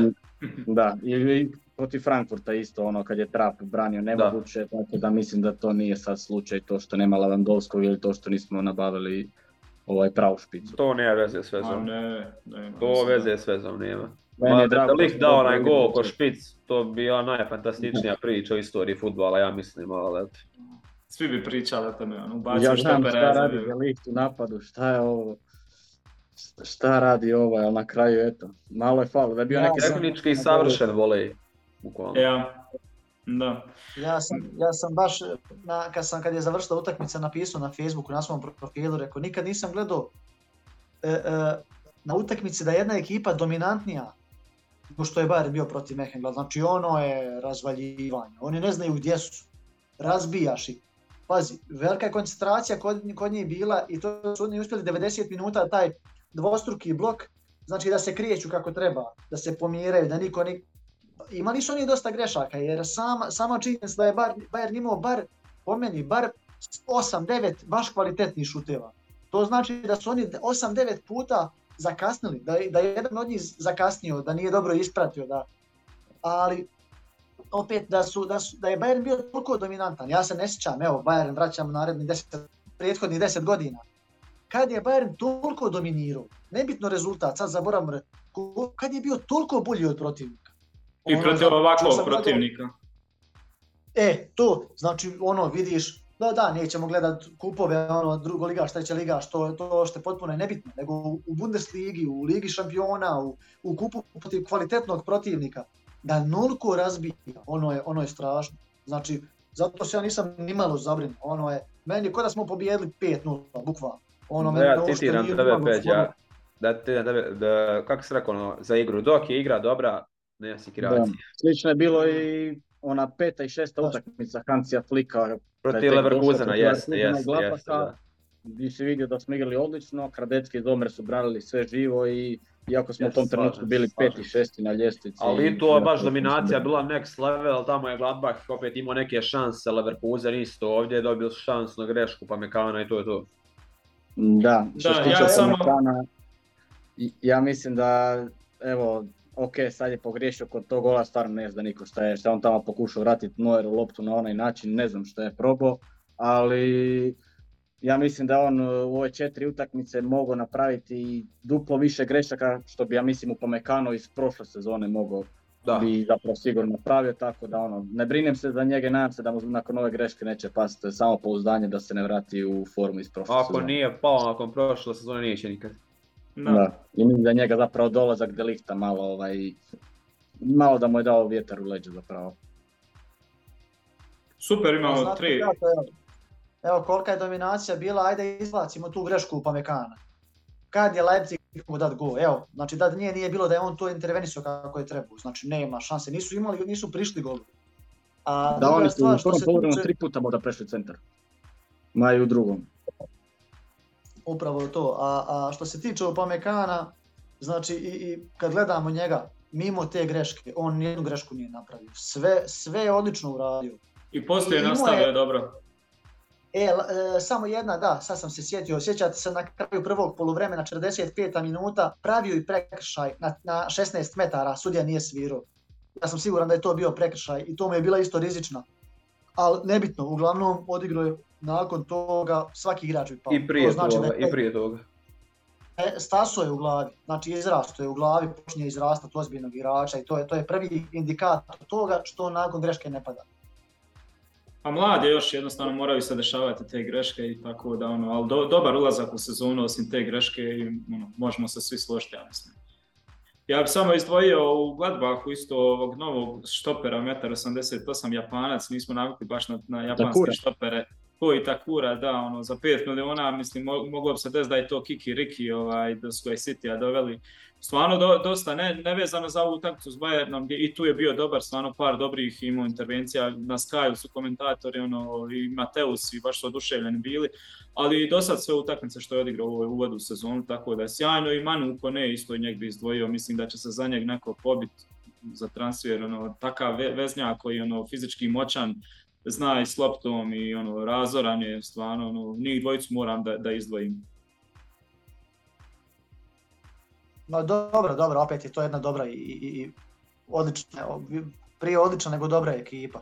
I u Bundesligi sigurno da će ići na sami vrh, jer generalno cijela ekipa im je dobra. Imaju jednog od najboljih golmana u Bundesligi, nebitno za ovu utakmicu, on je već godinama jedan od najboljih u Bundesligi. Imaš dobru obranu, imaš stabilan taj čvrst vezni red, imaš gore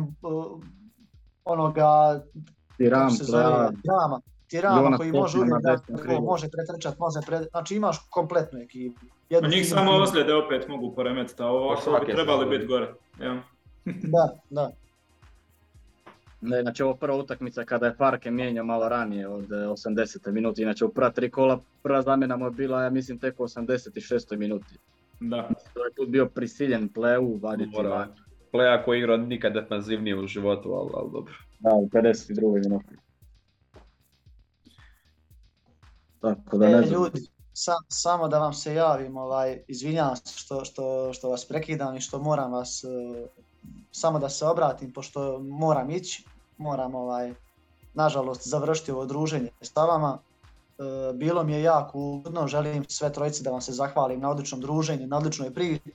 Jako ste kvalitetni sagovornici i jako mi je drago što sam učestvovao u ovom. Hvala domaćinu što me pozvao i što mi je dopustio da budem dio vaše ekipe i vaše ove emisije i toliko od mene. Hvala ti puno, Peđa, i vidimo se opet sigurno i sretno ti dalje. Hvala. Možemo mi onda nastaviti dalje sljedeći par. Köln Stuttgart 0-0. Šta puno reći, dosadna utakmica, Stuttgart je čak bio i bolji i ako su u drugom poluvremenu dobili crveni karton, Pfeiffer i čak i tada su imali neke bolje prilike, Zapravo Stuttgart je po meni jedina ekipa od ovih koji nemaju pobjedu koja je zaslužila, ima barem jednu ili dvije pobjede, za razliku od Wolfsburga. Iako kod njih sad odšao Kalajdžić, evo spominje se da bi Sosa zapravo da on bio opcija za Inter, da je još opcija za Inter ako Gosens ode. Da. Tako da šta će s njima biti to, da li se opet smiješ i povratak u drugu ligu, ono non stop lelujaju gore dole za klub takvog renomea koji je i prije ovog vijeka isto bio i šampion i bio uspješan, ne i osvojio u Europi, ali opet bio uvijek u nekoj borbi, tako da šta će s njima biti to stvarno niko ne zna. Da, sad je ovo sve malo problematično, ako ode još i Sosa već je to kritično. Da. Već prošle sezone kada je Kalajdžić bio ozlijeđen cijelu prvu polusezonu, vidjeli smo da upravo. Mislim da to ne bi niti našli u onoj situaciji kako su se našli da Kalajdžić nije bio ozlijeđen cijelu prvu polusezonu. I otišao je Gonzalez u Fiorentinu i sve. Da, tako da. Da, dok je s druge strane... Bagnerman iz HSV-a, ne znam. S druge strane, Kjeln je već ušao u taj ritam srijeda, subota i oni pomalo uz odlazak Modestea i Esčana već malo kašlju. I rekao smo imaju grupu teško ili konferencija, tako da...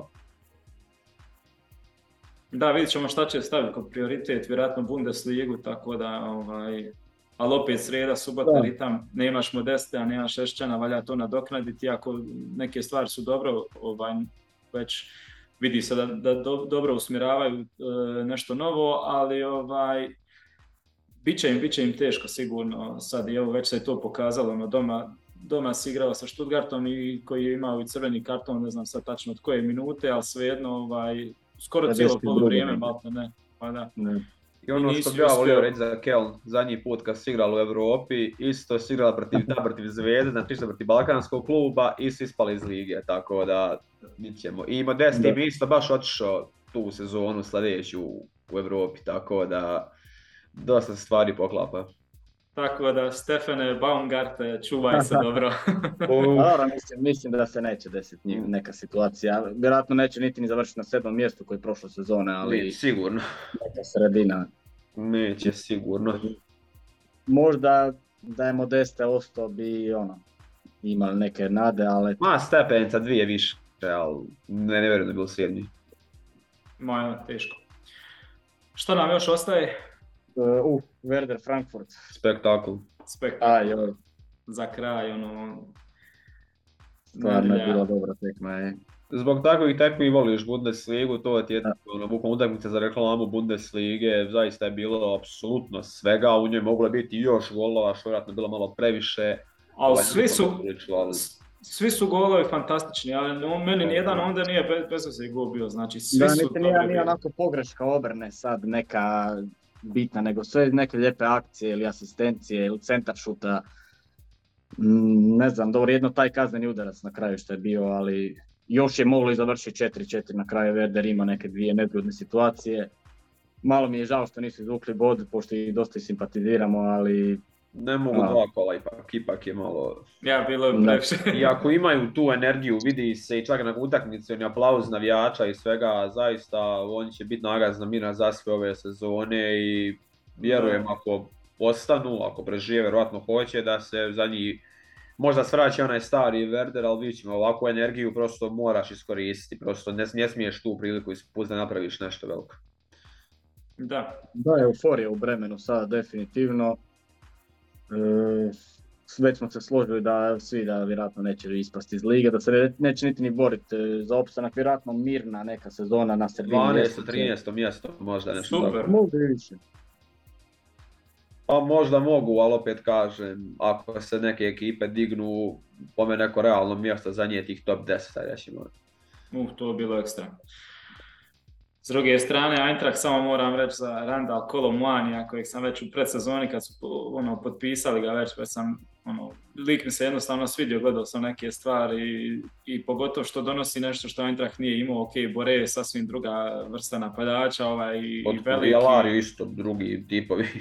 Da, ovaj visok i snažan, a opet ima dribling, bili smo kako je one Bremenove i... Pa i prvo kolo protiv Bayerna isto, aj što mu je Neuer poklonio na gol, nego što non stop bio opasan, non stop je stavio neke tenzije odbrani, tako da mi se kod njega da on zapravo ima taj neki određeni kvalitet i možda bude sljedeća velika prodaja, tačnije sljedeći špic kojeg su napravili poslije Jovića, Alera, pa rećemo i Borea, tako da znaju kako špicama. Da. Dobro, to je to. Jel smo nešto propustili od Jan, povede nas dalje? Ne, idemo na najavu sljedećeg kola. Da, prva utakmica, dobra utakmica, Borussia Dortmund i Hoffenheim. Od 2008. do 2029. utakmica, Dortmund je u prednosti što se tiče međusobnih ugleda. Prošle sezone Dortmund je dva put slavio sa 3-2. Nema međusobnih duela između Terzića i Breitenreitera. I ne znam, ovo može biti samo po meni oba goli 3+. Možda će Dortmund malo i pripaziti, zapravo im odgovara ovaj termin u petak, obzirom da utorak igra u Ligu prvaka. Da. Ali ne znam, mi da bi Dortmund trebao dobiti, ali ne bi čudo da Hoffenheim povede. Hoffenheim ko ozbiljnom naletu nakon dosta lošeg otvaranja. Ali su imali i sreće ekipama s kojima su igrali. A onaj Geiger mi se zaista sviđa, ne samo i zbog gola, već prosto djeluje nekako ozbiljno i onako možda bude sljedeći neki igrač kojeg su on proizveli. Ali u suštini Hoffenheim bukvalno minus Raum plus Angelinho, ista ekipa kolani, sam drugačiji trener, tako da vidit ćemo šta se kod njih sprema. I balje rećemo i da je Kabak, sad koliko on, nakon ovih svih povreda u zadnje 2 godine, u kakvom je on stanju, da sad djeluje dobro, ali...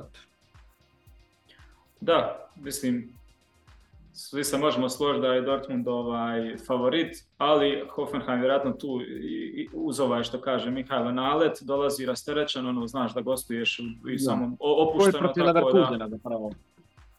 Da, mogla biti jako dobra zapravo utakmica, ako Dortmund malo bude kalkulirao vezano za Ligu prvaka, iako je vamo i Kopenhagen, ali za preporuk treba to gledati u utakmicu sigurno. Da. Dobro, ja ću reći 4-2 za Borussia Dortmund i ne znam ako vi imate nešto. Ja ako loše rezultate prognoziram, tačnije ne volim prosto. Onda ćemo nas dvojica samo 1x ili 2, ja kažem 1x. Ja kažem 1x. 3+. Idemo odmah onda na Union Bayern, subota 15:30. Da, derbi.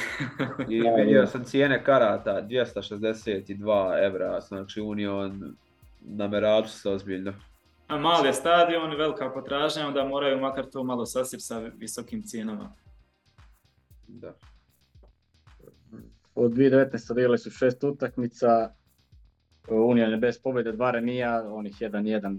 20-21 i 4 pobjede Bayerna. Što se tiče međusobnih duela trenera, Nagelsmann vodi 5-1 čak protiv Ursa Fischera, to su još i oni ogledi neki dok je Nagelsmann bio u Leipzigu. S time da moramo napomenuti, ako se ne varam, prošle sezone kad smo igrali 2-5, kad smo dobili u Berlinu, mislim da Nagelsmann je tad imao koronu, tako da nije bio na klupi. Ili se tek tad vratio možda, ali nešto se... Da, protiv Benfike se vratio, 3 utakmice ga nije bilo. Protiv Benfike, Gladbaha i vjerojatno da još. I Hoffenheim kod kuće 4-0. Uglavnom to je bila posljednja u kojoj nije bio i sad ne znam. Baš je glupo reći, ali stvarno je derbi. Tako sam mislio zapravo i zadnji put, pa je bilo lagano već 0-3 u 30. minuti, ali ne znam... Ma ne, ja mislim da će biti 4-1 ne za Bayern. Sad počeli Bayern kalkulirati obzirom da igramo protiv Intera u... Neće, ne smije. Da. Možda jedino bude rotacija da Hernandez stavi na klupu pa da Delicht igra umjesto njega, jedino to vidim, ovo drugo će biti copy-paste. Evo Gorecka se vratio, vjerojatno će ga čuvat možda, ili će Gorecka igrat sutra pa je protiv Intera da ga ne stavlja odmah ili obrnuto, ali vidjet ćemo. Pa znaš šta, po ovome kako su izašli protiv Viktorije u kupu Bayern, ja sam mislio da će možda odmoriti još nekoga jer ipak je treća ligaš, iako treba biti na oprezu, ali vidiš ti da Nagelsmann i tu boji se, zna šta se dešavalo. Iako je Mane opet izvadio ranije, malo opet nije ni kupan.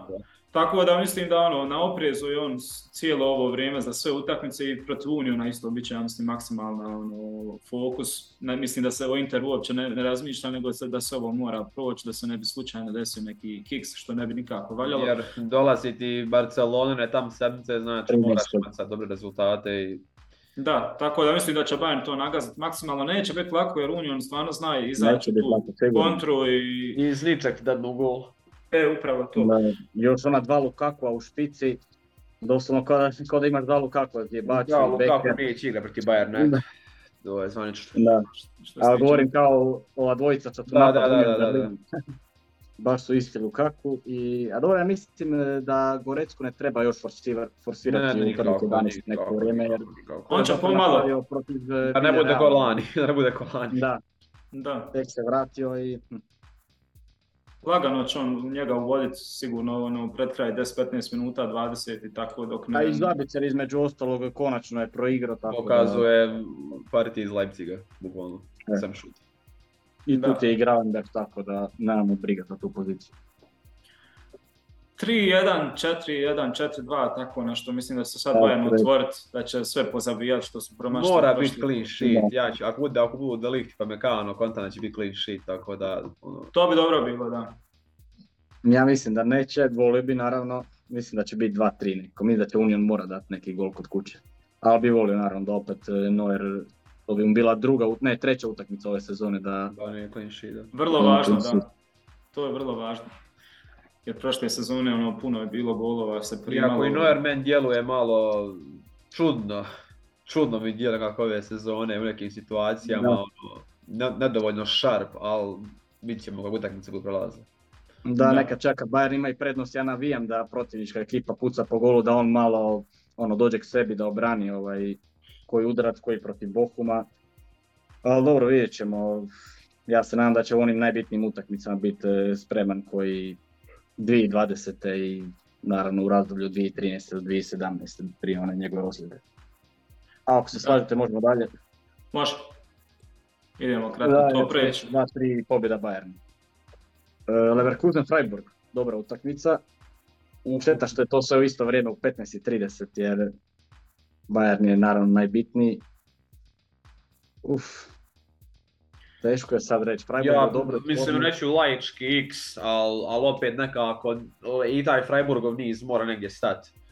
Pred Dortmunda je tam primjer stao nesrećima, mislim da je sad Leverkusen edicijom dovoljno namerač na njih da zbog tog svega, tako da možda ne popularno mišljenje, ne bi čak rekao da Leverkusen ovo može i treba uzeti, jer ako izgube i ovo 4 poraza, to stvarno, uz onaj kup 5, to je bila totalna katastrofa. Da, složio bi se, ja ću isto reći, pobjeda Leverkusena 2-1, ne baš toliko uvjerljiva, ali ono, bit će gusto, ali mislim da bi Leverkusenom treba pobijediti. I sad im dolazi im isto europske utakmice, obe ekipe, da. Tako da... Jedinca ja se slažem. Sami su se zakuhali, sad se moraju vaditi u petom kolu da... Možda su čak mogli obmaniti neke igrače za Europu, ali eto, sami tu se krivi. Da, moraju na maksimalno ići ovo tako. Možemo dalje. Wolfsburg-Köln, to bi mogla biti neka malo dosadnjikava utakmica, barem po nekom mom mišljenju. Nekih 1-1. Da, ja sam napisao 1-0 za Wolfsburg, možda prva pobjeda Nike Kovača. Do sad sam svaki put rekao rekao sam da će biti nerešeno protiv Werdera i nerešeno protiv Schalke, da će izgubiti od Bayerna i Leipziga, eto sad im predviđam prvu pobjedu, pa mislim da je Köln sad malo nekako izmoren i ne znam, vidjet ćemo. Teško sad prognozirati jer ne stoje dobro ni Wolfsburg i ono... Pa ja niks ne vidi kako Köln može pobijeti iskreno, ako pobijede onda sad Kovaču, ne uopšte zna da bi otkaz nakon ovog, jedno stvarno izgubiš ako Köln prosto u 5 kola ovakvi rezultati prosto. Da. Bilo bi kritično dosta tako. I bilo i tako kritično, tako da ne treba mišljena, tako da ja niks što smo ne tiče. U tom nekom imperativu pobjede možda malo se Wolfsburg zaleti pa Köln ako tu uspije neki bod izvući, ali isto slažem se, mora biti jedinica jednostavno, niko to mora dobiti. Da, s time da ove utakmice koje je Wolfsburg igrao nerješeno Čak je bio bliže da izgubi jer Terode je tamo promašio 2 penala, a Werder ih je vodio do 85. minute 1-2 i to u Wolfsburgu, tako da. Ali ne znam, evo, sad ću reći jedinica 1-0, pa šta bude. Može. Dalje. Stuttgart Schalke. 107 odigranih utakmica od 1936. Zapravo njihova treća utakmica je odigrana 1963. Što je zapravo prvo kolo, ako se ne varam, te godine počela Bundesliga. 63. da. Da, u prvom kolu, tako da je to vjerojatno jedan od prvih susreta u Bundesligi. Da, klasika. Mercedes-Benz Arena, Stuttgart ima 45 pobjeda, Schalke ima 44. 2008 je to bio jedan od derbija za gornji dio tabele sad. Da. Ali mislim, ne znam ako se vi slažete da je Stuttgart ipak ovdje favorit. Jesu ono favoriti, ali sad pitanje je kako će ko energiji, što i Peđa pričao, je malo pri psihologiji ući, ali ovo mi što djeluje ko neki, ne znam, nešto, baš mi vuče nešto neriješeno, prosto ne vidim ko od ove dvije ekipe sreći može izdominirati i to je prosto stvar. Teško, baš Stuttgart isto treba ovdje bodove baš, a sad Schalke jesu onako izgubili, ali eto, od Uniona ono, debakl, ali u prvim kolima ono, nisu toliko loše izgledali koliko sam mislio da će biti po kadru i, ono, i zbog trenera i sve. Tako da ovdje me ne bi sto iznenadilo da bude neki X, pa čak i neka iznenadna pobjeda, ono, šokantna Schalke. Ne znam šta bi rekao, ovdje baš nemam neku, sve je moguće. Da, ja samo jedno mislim, ne znam, Schalke sam uvjeren da neće pobijediti u gostima kod Stuttgarta. Moguće da bude i neriješeno, ne znam, prvo mi pada na pamet ipak jedinica, ono, 2-3-0 za Stuttgart.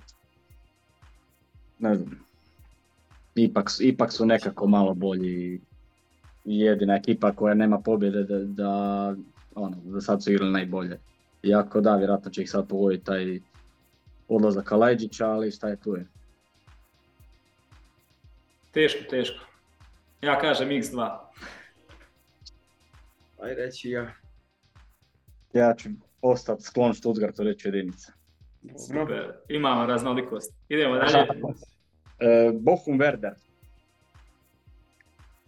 Ovdje sad će biti golada, iskreno. Ne da. Malo neka luda golada. 4+ sigurno.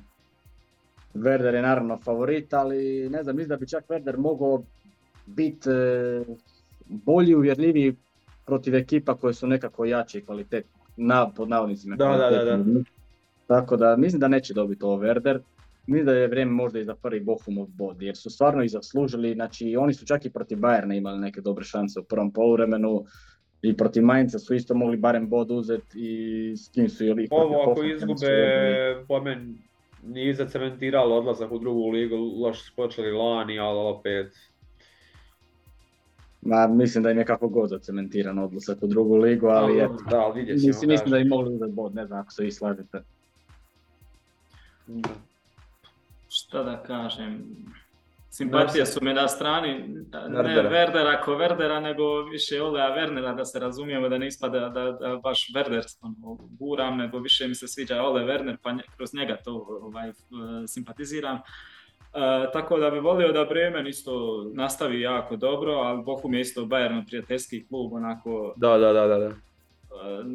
Žao bi mi bilo da ispadnu, ali bože moj, nemaju baš neki ni kadar, ni jednostavno mora biti ta neka borba.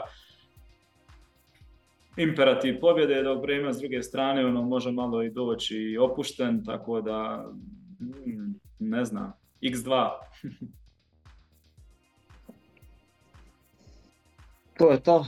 Mislim da smo svi rekli neke svoje, ja ću reći X i možemo na u Frankfurt Leipzig Topspiel. Da. Sve sam povedao Leipziga, isto bila katastrofa, bit ću kratak. Ja sam napisao ovdje neko predviđanje 0-2 za Leipzig. Mislim da sad ih je krenulo isto kao i Leverkusen. Sad kad ih je krenulo da će ih sad biti teško zaustaviti. Frankfurt je imao dosta i sreće protiv sve pobjede protiv Werdera, recimo pričali, tako da Mada su oni proljetos ono, sa Leipzigom i baš igrali... Ali ono proljetos, sad je druga situacija. Druga situacija, dakle ne treba se puno to zadržavati po meni. Jasno je ko dan. 4 puta za redom je zapravo bilo i nerješeno, ali mislim da je sad vrijeme za... Zbog toga i mislim da. Ali slažem se sa Mihajlom, sve osim dvice bi bilo baš ono iznenađenje, tako da možemo dalje. Evo jedna možda i ne baš toliko zanimljiva utakmica, Augsburg-Hertha. Ja, majko moja. Ja mislim, ne znam, stvarno, ne volim da Augsburg mi je toliko dosadan klub, prosto, ne znam. Ja Hertu isto ne volim, oba kluba kad bi ispala. Mislim, ne volim da Herta ispane samo zbog tog derbija sa Unijom, pa da imaš ono, 2 puta u sezoni nečemu čemu se nadaš, što ćeš gledati, ali opet, nemam baš pozitivno mišljenje oba kluba i... Možda čak i najmanje golova padne u ovom kolnovu utakmicu. Čak možda 0-0 što me ne čudilo. Ili, eto, ne vidim pobjedu Augsburga, ako će svi ko odpirat to je Hertha, što je to? Ja ću reći jedinica. Ja sam bliže dvojici. Eto super, opet mala raznolikost. Ja sam bliže dvojici, prva pobjeda Hertha Berlin. I zadnja utakmica Gladbach-Mainz. Obično uvijek kada neko pobjedi Bayern ili kada izvuče bod, energetski se istroši, jeste, slažem se. Da, i onda obično kladioničari igraju na tu ekipu sljedeći vikend i onda ih ta ekipa izjedna. Iako Gladbach se možda jeste energetski sigurno istrošio se branili, ali nisu ko Leipzig dvije sezone Doom s Bayernom odigravali se do sljedećeg kola on se ispuhani, tako da mislim da im je ostalo nešto gasa, jer ne igraju ni Europu isto i za razliku od Leipziga tad, tako da... X. Ne znam. Moram da Gladbach pobjedi. Mada Mainz je u gostima je slabije igrao, je li tako? Slabije, rekli smo, slabija su ekipa od prošle sezone, možda je Gladbach sad pun motiva jer su baš izvukli, preživjeli Bayern, fino otvorena sezona, tako da ako Gladbach ovo pobjedi, psihološki za njih borbu za top 5, rećemo, onako, možda čak i najznačajnija utakmica, jer sad ako izgube nakon te euforije protiv Bayerna je onda već. Da, okej, mislim da s tim možemo završiti, ako se slažete da idemo brzo na Q&A i da završavamo ovo druženje. Slažete. Q&A, evo ga na YouTube-u imamo pitanja vamo, Meša je postavio prvo pitanje, koji igrač bi po vama imao toliki doprinos na ekipe Borussije, Leipziga i Leverkusena da skinu Bayern sa prvog mjesta, naravno da je riječ o realnim transferima, recimo do 70 miliona eura. A ne može tu po meni jedan igrač, to upravo sam to. Meni je to više kadar. Mora biti neki momčarski duh i naravno da na klupi bude Jürgen Klopp, evo, ne pada mi sad niko na pamet. Stvarno jedan igrač, mislim, biti ekipa. Nikad stavio Salah u Dortmund bi bio bolji, ali treba ti opet širina, šta džaba Salah ako se povrijedi, ne znam, Guerreiro nemaš lijevog beka, ili u sredini, ne daj Bože, Bellingham nemaš za njega alternativu, kao što imamo mi Sabicera i Gravenberga za Goricku, tako da treba ti širina, ali kad dao 70, mislim ima Borussia, on je potrošila, ne znam koliko je tačno, preko 100 miliona, kad bi dali još 70, vjerojatno taj kadar bi još malo širi, vjerojatno doveli Rauma kojeg su htjeli dovesti i dodatnog špica zbog Galera, tako da ne može tu po meni jedan igrač. Nije sad to da je Borussia jaka kod 2013. što je bila, pa rećimo i onda pod Fabrom one 2 sezone, pa fali ti možda ono što to Barć kaže, 1 ili 2 igrača i dovedeš ih za te pare i to je to. Već sad potpuno druga Borussia, potpuno drugi Leipzig, tako da... Da imam 70 miliona da sam Borussia Leipzig dobio radije 2 ili 3 igrača nego nekog zvijezdanog jednog. Tako je, slažem se. Jedan ne može, jedan nema šanse. Iako su ono sad dosta tu dobra pojačanja doveli, a Borussia Leipzig je ostao isto sa najvažnijim igračima na okupu, Leverkusen isto, ali ne može im jedan igrač pomoć, nema šanse. To mora baš više. Može, ali ne dovoljno. Ali ne dovoljno, da. Jer jednostavno, mislim da smo dobro odgovorili da jednostavno ne u biti nikome na svijetu, ni ne znam. Ok, City je stroj pa su doveli Holanda pa će možda on biti njima prevaga, ali City je već stroj, a ako Leipzigu, Borussiji i Leverkusenu jedan kakav god bio ne može pomoći. Da osvojiti ligu jednostavno ti treba neka konstantnost. Znači treba dobivati male utakmice. Augsburg i Mainz i u Bosni. Zato treba širina ako neko nije on igrača, nije u formi, da neko drugi upadne u formu. Tako, da. Ok, idemo dalje, malo ćemo brže, ovo već smo probili možda vremenski limit. Not pita sljedeće pitanje, koji je po vama bolji sastav Bayerna 2013. ili 2020. godine? Znači... Ne, mi to raditi. Ajde što sastav, nego igra, ne znam stvarno. Ajde recimo po nekim imenima... 2013. Možda je... Sad razmišljam, ne znam stvarno. Meni je, po imenima mi je ipak možda 2013. Robben, Ribéry, ok, tamo si ipak imao Lewandowskog. A doja tu i Kimmich, ne znam. Sad zavisimo Kimmicha na beku vjerovatno, da računamo njega tako, baš onu ekipu iz Lisabona, ja ne ono s proljeća gdje je Kimmich bio zadnji vetisak i javom. Stvarno teško za usporediti. Možda po štoperskim pozicijama, primjer onaj Boateng iz 2013. je drugačija zvijerka od ovoga 2020. I obrana je bila puno sigurnija, mislim, 2013. nego 2020. Možda se to Alaba, ljudi zaboravljaju koliko Alaba bio dobar tad. Davis je stvarno čudo u napadu, ali ono što je Alaba koliko je bio, znači Davis je u napadu odličan tad bio u defanzivi onako, dok je Alaba bio dobar, znači ne odličan, nego dobar u napadu, dobar u defanzivi, pa tu dobija pluseve, ali sad stvarno, opet Kimmich je ne znam stvarno, ali kad opet Miro, teško zaista, opet ne znam kako da... A možemo ovako postaviti koji vam je draži, recimo meni je draži onaj iz 2013. Za ove još trebam vremena, a 2020. A ne znam, u biti ja.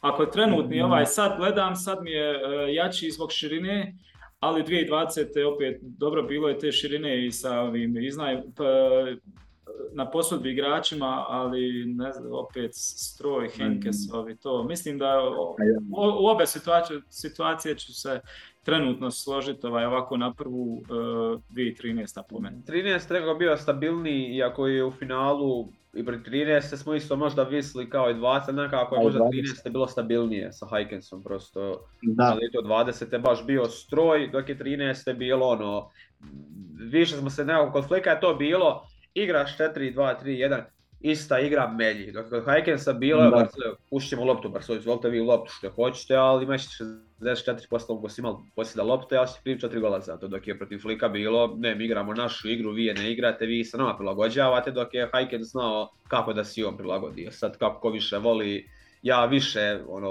estetski volim ovo što je Flik radio, mada i to neki su... Ali Juk se znao prilagodio protiv Juventusa, se prilagodio onoj uzvratnoj utakmici kad je bilo 0-0. Ja mislim da je bio Flik tada na klupi, da je bila ta ekipa, ja mislim da bi se oni zaletili, možda bi popili neki gol tamo u Torinu, pa ko zna šta bi dalje bilo.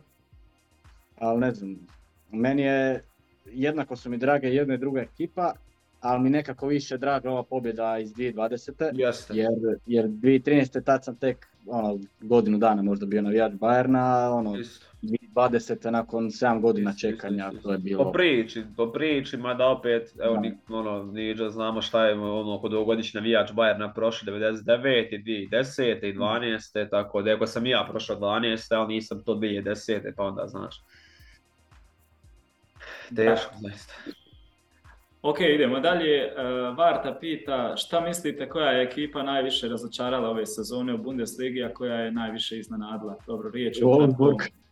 4 kola. Rano je još, mada Wolfsburg, Leverkusen sigurno. Da, pa i Leipzig isto. A dobro, da, ali ba da, hajde rećemo i Leipzig. Dobro, Leverkusen i Leipzig očekujemo po meni da će se dignuti, to se već vidjelo u Wolfsburgu. I sami smo bili pričali da ako se lako nastavi, Kovač nije daleko od otkaza. Auf Wiedersehen. To će biti neko pitanje, još kasnije raščlančamo, malo dijelom smo i odgovorili, ali a koja je najviše iznenadila, to se možemo složiti da je Union Berlin. Union i Freiburg, to što su nastavili njihov dobar niz iz prošle sezone. Po meni upravo to je najveće iznenađenje, da su uspjeli nastaviti to, a svi smo mislili da neće moći, da će pasti. Da. I svaka čast. I Werder isto za mene je iznenađenje, ne da je iznenađenje, nego ja sam već malo i mislio da će biti dobri. Ali da su uspjeli izdvajte doći, opet sad su konkurentni gore. Tu su gdje trebaju biti trenutno. Da. Dobro, mislim da je to da smo dovoljno odgovorili.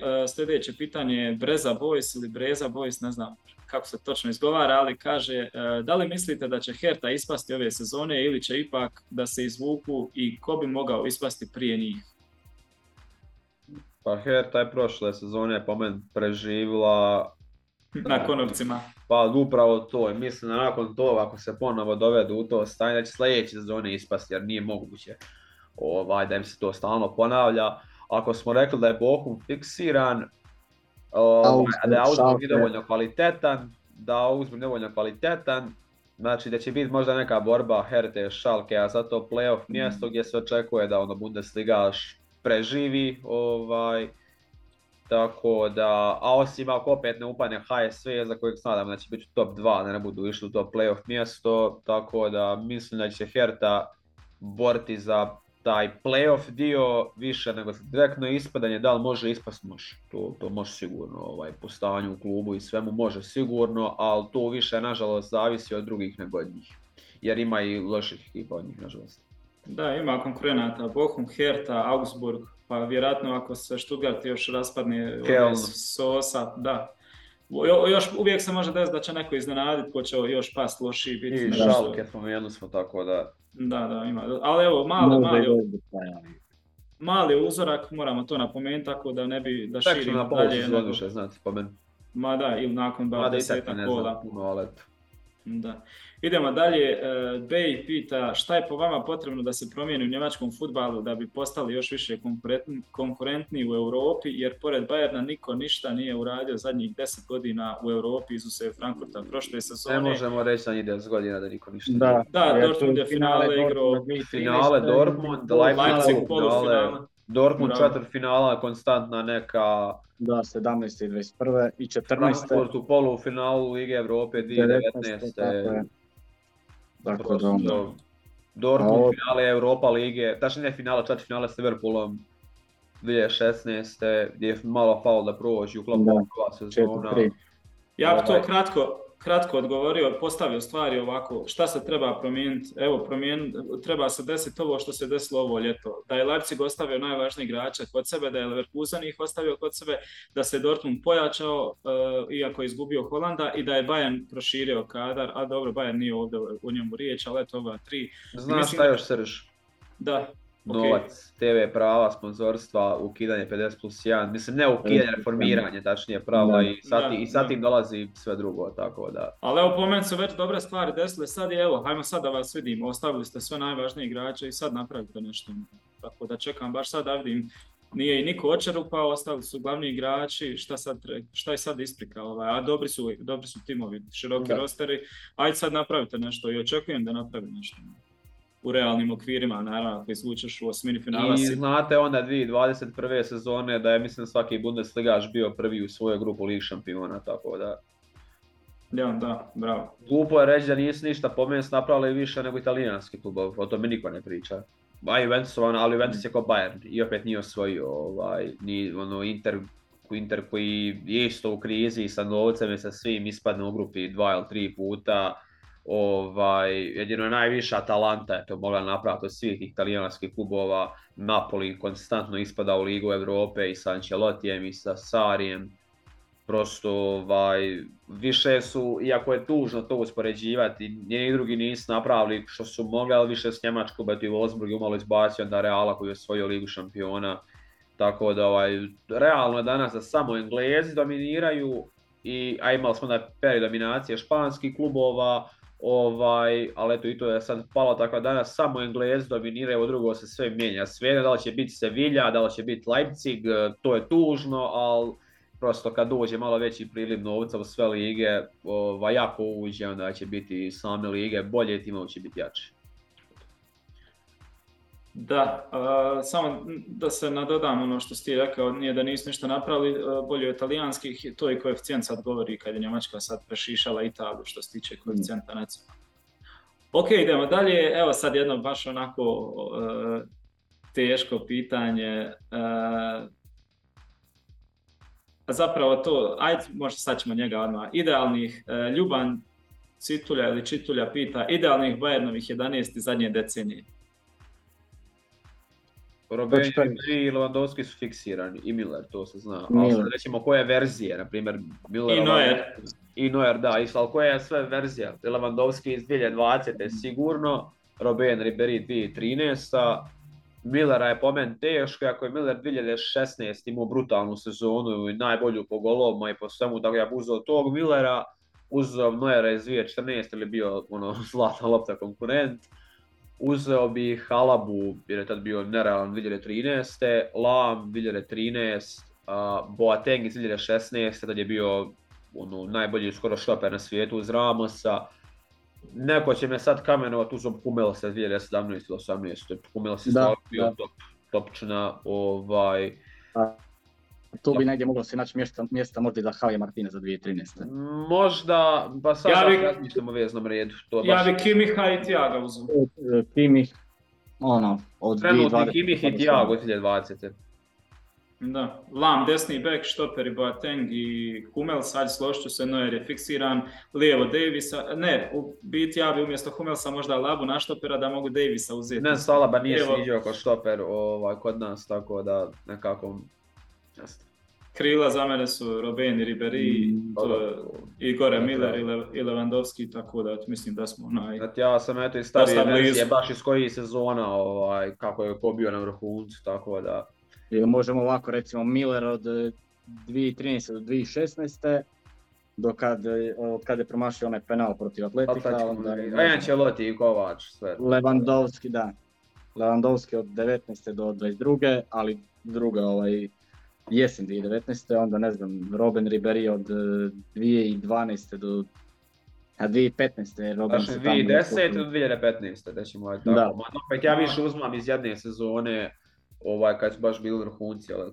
Mislim da on mislio više na cijelu deceniju, pa da izvadiš, a ne samo iz... Dobro, ja sam izvadio iz cijelu deceniju, ali sam uzeo baš najbolje njihove verzije i stavio uz deceniju, tako da... I Schweinsteigera možda bi trebalo izbaciti. Schweinsteiger mi je nakon 2013. ne znam, pao, nekako je njegov vrhunac baš bio ono 2006. do 2010. 11. na tom svjetskom prvenstvu dao dušu i prosto, eto. Udebljio se. Pa njemački igrači su čudni za rangirati, jer što rekao Miller, nismo mi zvijezde, mi smo svi tim, tako da bukvalno je kako izabereš i eto. Bravo, da, super. Ajmo idemo dalje, Rod Bailey pita kakve su šanse Njemačke na svjetskom prvenstvu, imaju dosta težak ždrijeb, o tome smo dosta isto i govorili. Imat ćemo da najavimo, rekli smo, imat ćemo posebne emisije, zato pričat ćemo, sve zavisi kako će ekipa, kako će Flick to složiti, jer mada i Werner vraća sa psihološki, imat će možda na kraju dobrog napadača, kako će biti stanje s desnim bekom sa Hoffmanom, da li će tu možda stavljati Kimiha da igraju Gundogan, Gorecka ili Musiala u veznom redu što se priča uz fiksiranog Millera. Tako da sve zavisi kako će Flick složiti jer je kadar kvalitetan i kadar je sposoban na svoje svjetsko prvenstvo, u to ne trebamo sumnjati. Tako da samo bukvalno zavisi kako će Flick složiti, a ovo sve drugo faktor, da li će Neuer primiti gol s 30 metara, da li će neko dobiti crveni karton kod De Ligt što je uništio Holandiju na Europskom prvenstvu, realne šanse da doći do finala kroz onu stranu ždrijeba, dobiješ crveni karton, uništiš ekipu, jedna utakmica je to, tako da van tih okolnosti Njemačka može osvojiti kandidatu do finala sigurno, ali vidio sam da je ždrijeb do... Opet će biti jedna malo lakša, malo teža strana, Njemcima pada ako budu prvi ta teža strana, tako da vidjet ćemo. Ja bi to ovako podijelio u etape, složio se odmah s tobom za kadrom, da i timski, ako Flick dobro postavi da Njemačka stvarno može osvojiti, ali bi u etape podijelio, daj nam vremena da vidimo sad u Ligi Nacija na jesen, sad u krajem 9. kako će biti, pa ćemo tu puno više znati, nazrijeti neke stvari, sistemski to. Pa ćemo moći malo detaljnije i bit će i te emisije, malo ćemo to sve analizirati, ali isto složiti s polufinale, jako je težak ždrijeb, ali polufinale minimum, a imaju, ako se nešto još posloži i kako će biti u formi igrači, imaju šansu da osvoje, jer uvijek vjerujem u taj njemački tim. Da, meni je zapravo drago što nisu među prvih 5 favorita prema kladionicama, a i prema mnogima, tako da neka su oni na strani i vjerujem u Flicka, isto sad. Kao što je bilo u Bayernu tada neko lošije razdoblje, 18. na 19. pa je on to sve vratio na svoj opet, tako vjerujem da će nakon od 2018. pa do sad 2022. Ne, ovo dosad sve što radi, bukvalno testirao različite postave igrača na pozicijama. Mislim da čak i ovo sad što vidimo da neće biti ona puna verzija Njemačke, ili baš protiv Italije i Engleske i protiv Holandije, rotirao je sve igrače na svim pozicijama, znači na kraju finalni produkt biti na svjetskom prvenstvu, tako da sam će ovo lignacija biti još neka verzija probna. Dok kad dođe svjetsko imat ćemo baš to, ono, njegovu tu idealnu viziju, jer ono, tempira ekipu. Da, to mi je okej, to mi je prirodno baš u biti. Okej, idemo dalje. Luka Pavličić pita, a to je ovo što se tiče Wolfsburga, već smo djelomično odgovorili, ja ću pročitati sve pa ćemo još samo rezime napraviti. Pod jedan, hoće li Niki Kovaču biti potrebna još 2 prilazna roka i godinu dana da sredi potpunu ekipu, hoće li dobiti to vrijeme, komentar na dosadašnje rezultate ekipe, to smo već sve odgovorili. Vjerujete li da Bayern može ravnopravno u bitku sa svima do naslova Lige prvaka i može li se Leipzig konačno stabilizirati kao standardno 2. ili 3. ekipa u ligi? Ja sam odgovorim na to za Ligu prvaka, imamo sad tu grupu, pa nakon ove grupe ćemo vidjeti da li može ili ne može. Mislim, i to opet može igra postati bolja u drugom dijelu sezone, kod Chelsea, onda pod Tuhelom, tačnije pod Lampardom je bilo loše, niko nije vjerovao, došlo je proljeće, promijenilo se sve, tako da sve zavisi, možemo sad izdominirati u grupi i na kraju opet igrati loše u knockout fazi, može biti obrnuto, ali po kadru može, Za Niku Kovača, već smo dosta toga rekli, ono, mislim da će dobiti ipak još koje kolo priliku, a nema luksus kao što smo rekli godinu dana da on to slaže, tako da bit će kritično. Dosadašnji rezultati su mimo očekivanja, ali nije baš ni ono, teško mu je dok je to sve posložio, bilo je svašta nešto i već smo i prije pričali o tome, tako da u teškoj situaciji trenutno. Za Bayern si isto ti, Mihajlo, već odgovorio, slažem se, i Leipzig može li se konačno stabilizirati kao standardno 2. ili 3. ekipa, ja mislim da oni već tu i jesu, tako da onaj... Mogu sam više išao. Da, jer eto, prošle sezone su imali kritičan ulazak u sezonu i opet su tom snagom, ono, koliko su moćni, opet su se uspjeli vratiti. Sa trofejom, odlogu sa 2. Da. Ok, imamo još jedno pitanje u biti i možemo završavati. Vedo78 pita, smatrate li da je Bayern drugi klub po dostignućima u historiji iza Real Madrida? Kako imate mišljenje o susretima sa Realom zadnjih godina i volio bi da budete malo optimističniji kad je Bayern u pitanju, imam dojam da nekad ih malo i podcjenjujete malo jer pokušavate biti previše realni. Da se nadovežem na ovo, mogu li se smatrati prvim favoritom u City za Ligu šampiona ove sezone? Pozdrav i sve najbolje. O ovom njegovom pitanju smo možda napraviti poseban podcast bukvalno sat i po vremena, mislim. Da, pa evo, reci on. Mislim da je Bayern dobro. Sve ukupno kad gledam ispod Reala, na drugom tom nekom mjestu po povijesti i po većini kluba, jedino mogu blizu biti Liverpool, Milan i Manchester United po meni, Barcelona ne. I šta je još bilo pitanje? A o Realu? Da. Kako imate mišljenje o susretima sa Realom za njih? Pa dobro, ja ću reći samo kratko, Bayern je crna mačka Realu, ili kako se već prevodi. Pa Real ima ukupno 22 pobjede protiv Bayerna, Bayern 21. Vidjeli smo kako je Bayern ispadao od Reala zadnja 2 puta, samo 2014. Bayern je bio tu možda i bolji, nisu obrukali. Tako da mišljenje je bilo da nije bilo sreće, pogotovo 2018. Jer 17. aj na stranu ne su odvijska greška, Real je baš igrom potpuno uništio Bayern, to ne treba stvarno su bili bolji tu, znači ne treba lagati, znači jesu bila sudijska greška, Real bio bolji igrom. Dok je 2018. bilo na stranu Bayerna i greške te neke koje su bile, oni penali i igra, tako da zaista protiv Reala, vidjeli smo, protiv njih možeš igrati najbolje na svijetu, ko što je na primjer Chelsea na Bernabeu igrao, ko što je City na Etihadu igrao i ljudi ti prosto dadnu gol kad žele, tako da protiv Reala nema pravila i moraš biti protiv njih oprezan i zbog iskustva i svega, iako je ovo izgubili sad Kazemira na sredini terena koji je radio taj prljavi posao. Tchouaméni možda bude bolji igrač od Kazemira, ali Kazemir ovo što im je sad donosio, što zna kad napraviti faul, kad presjeći akciju, te neke sitne detalje, to i možda bude ove sezone faul u Ligi šampiona. Te ih sad malo manje bojim nego prošle sezone da smo se susreli, tako da a za veličinu kluba to je kontroversno. To prvo je to. Nemaju tu parametri koje možeš tek tako postaviti. Da, ne igraju u istoj ligi, jedino možemo uzeti tu ligu šampiona, jedino je to jedini parametar. Ali ako to uzmeš, tu je Real sam, pa onda crta nekoliko mjesta, onda svi drugi gdje Bayern odmah može moći na početak. Dobro, zadnja Liga šampiona, sam vidio da je bukvalno u svakoj statistici, samo u osvanju Ligi šampionama, da je Real bio prvi, a Bayern drugi, sam u tome da Milan imao ta dvije više, sad ima jedno, da je po kontinuitetu, broju pobjeda, golova, učestvovanju u polufinalima i finalima, da je Bayern odmah iza Real. Gledamo to, onda jeste, ali sad šta veličina kluba znači, treba uspoređivati sve igrače, o tome to je zaista, možeš napraviti dokumentarac poseban, ali nekako taj evropski vrh po meni zaista ono, krem rećemo, Real, Milan, Bayern, United, Liverpool i na kraju reći Barcelona. Da. Koja je po meni ispod njih svih po rezimeu jer je tek u ovom vijeku iskočila kao super klub, dok je Bayern bio ovakav i u prošlom vijeku i sad.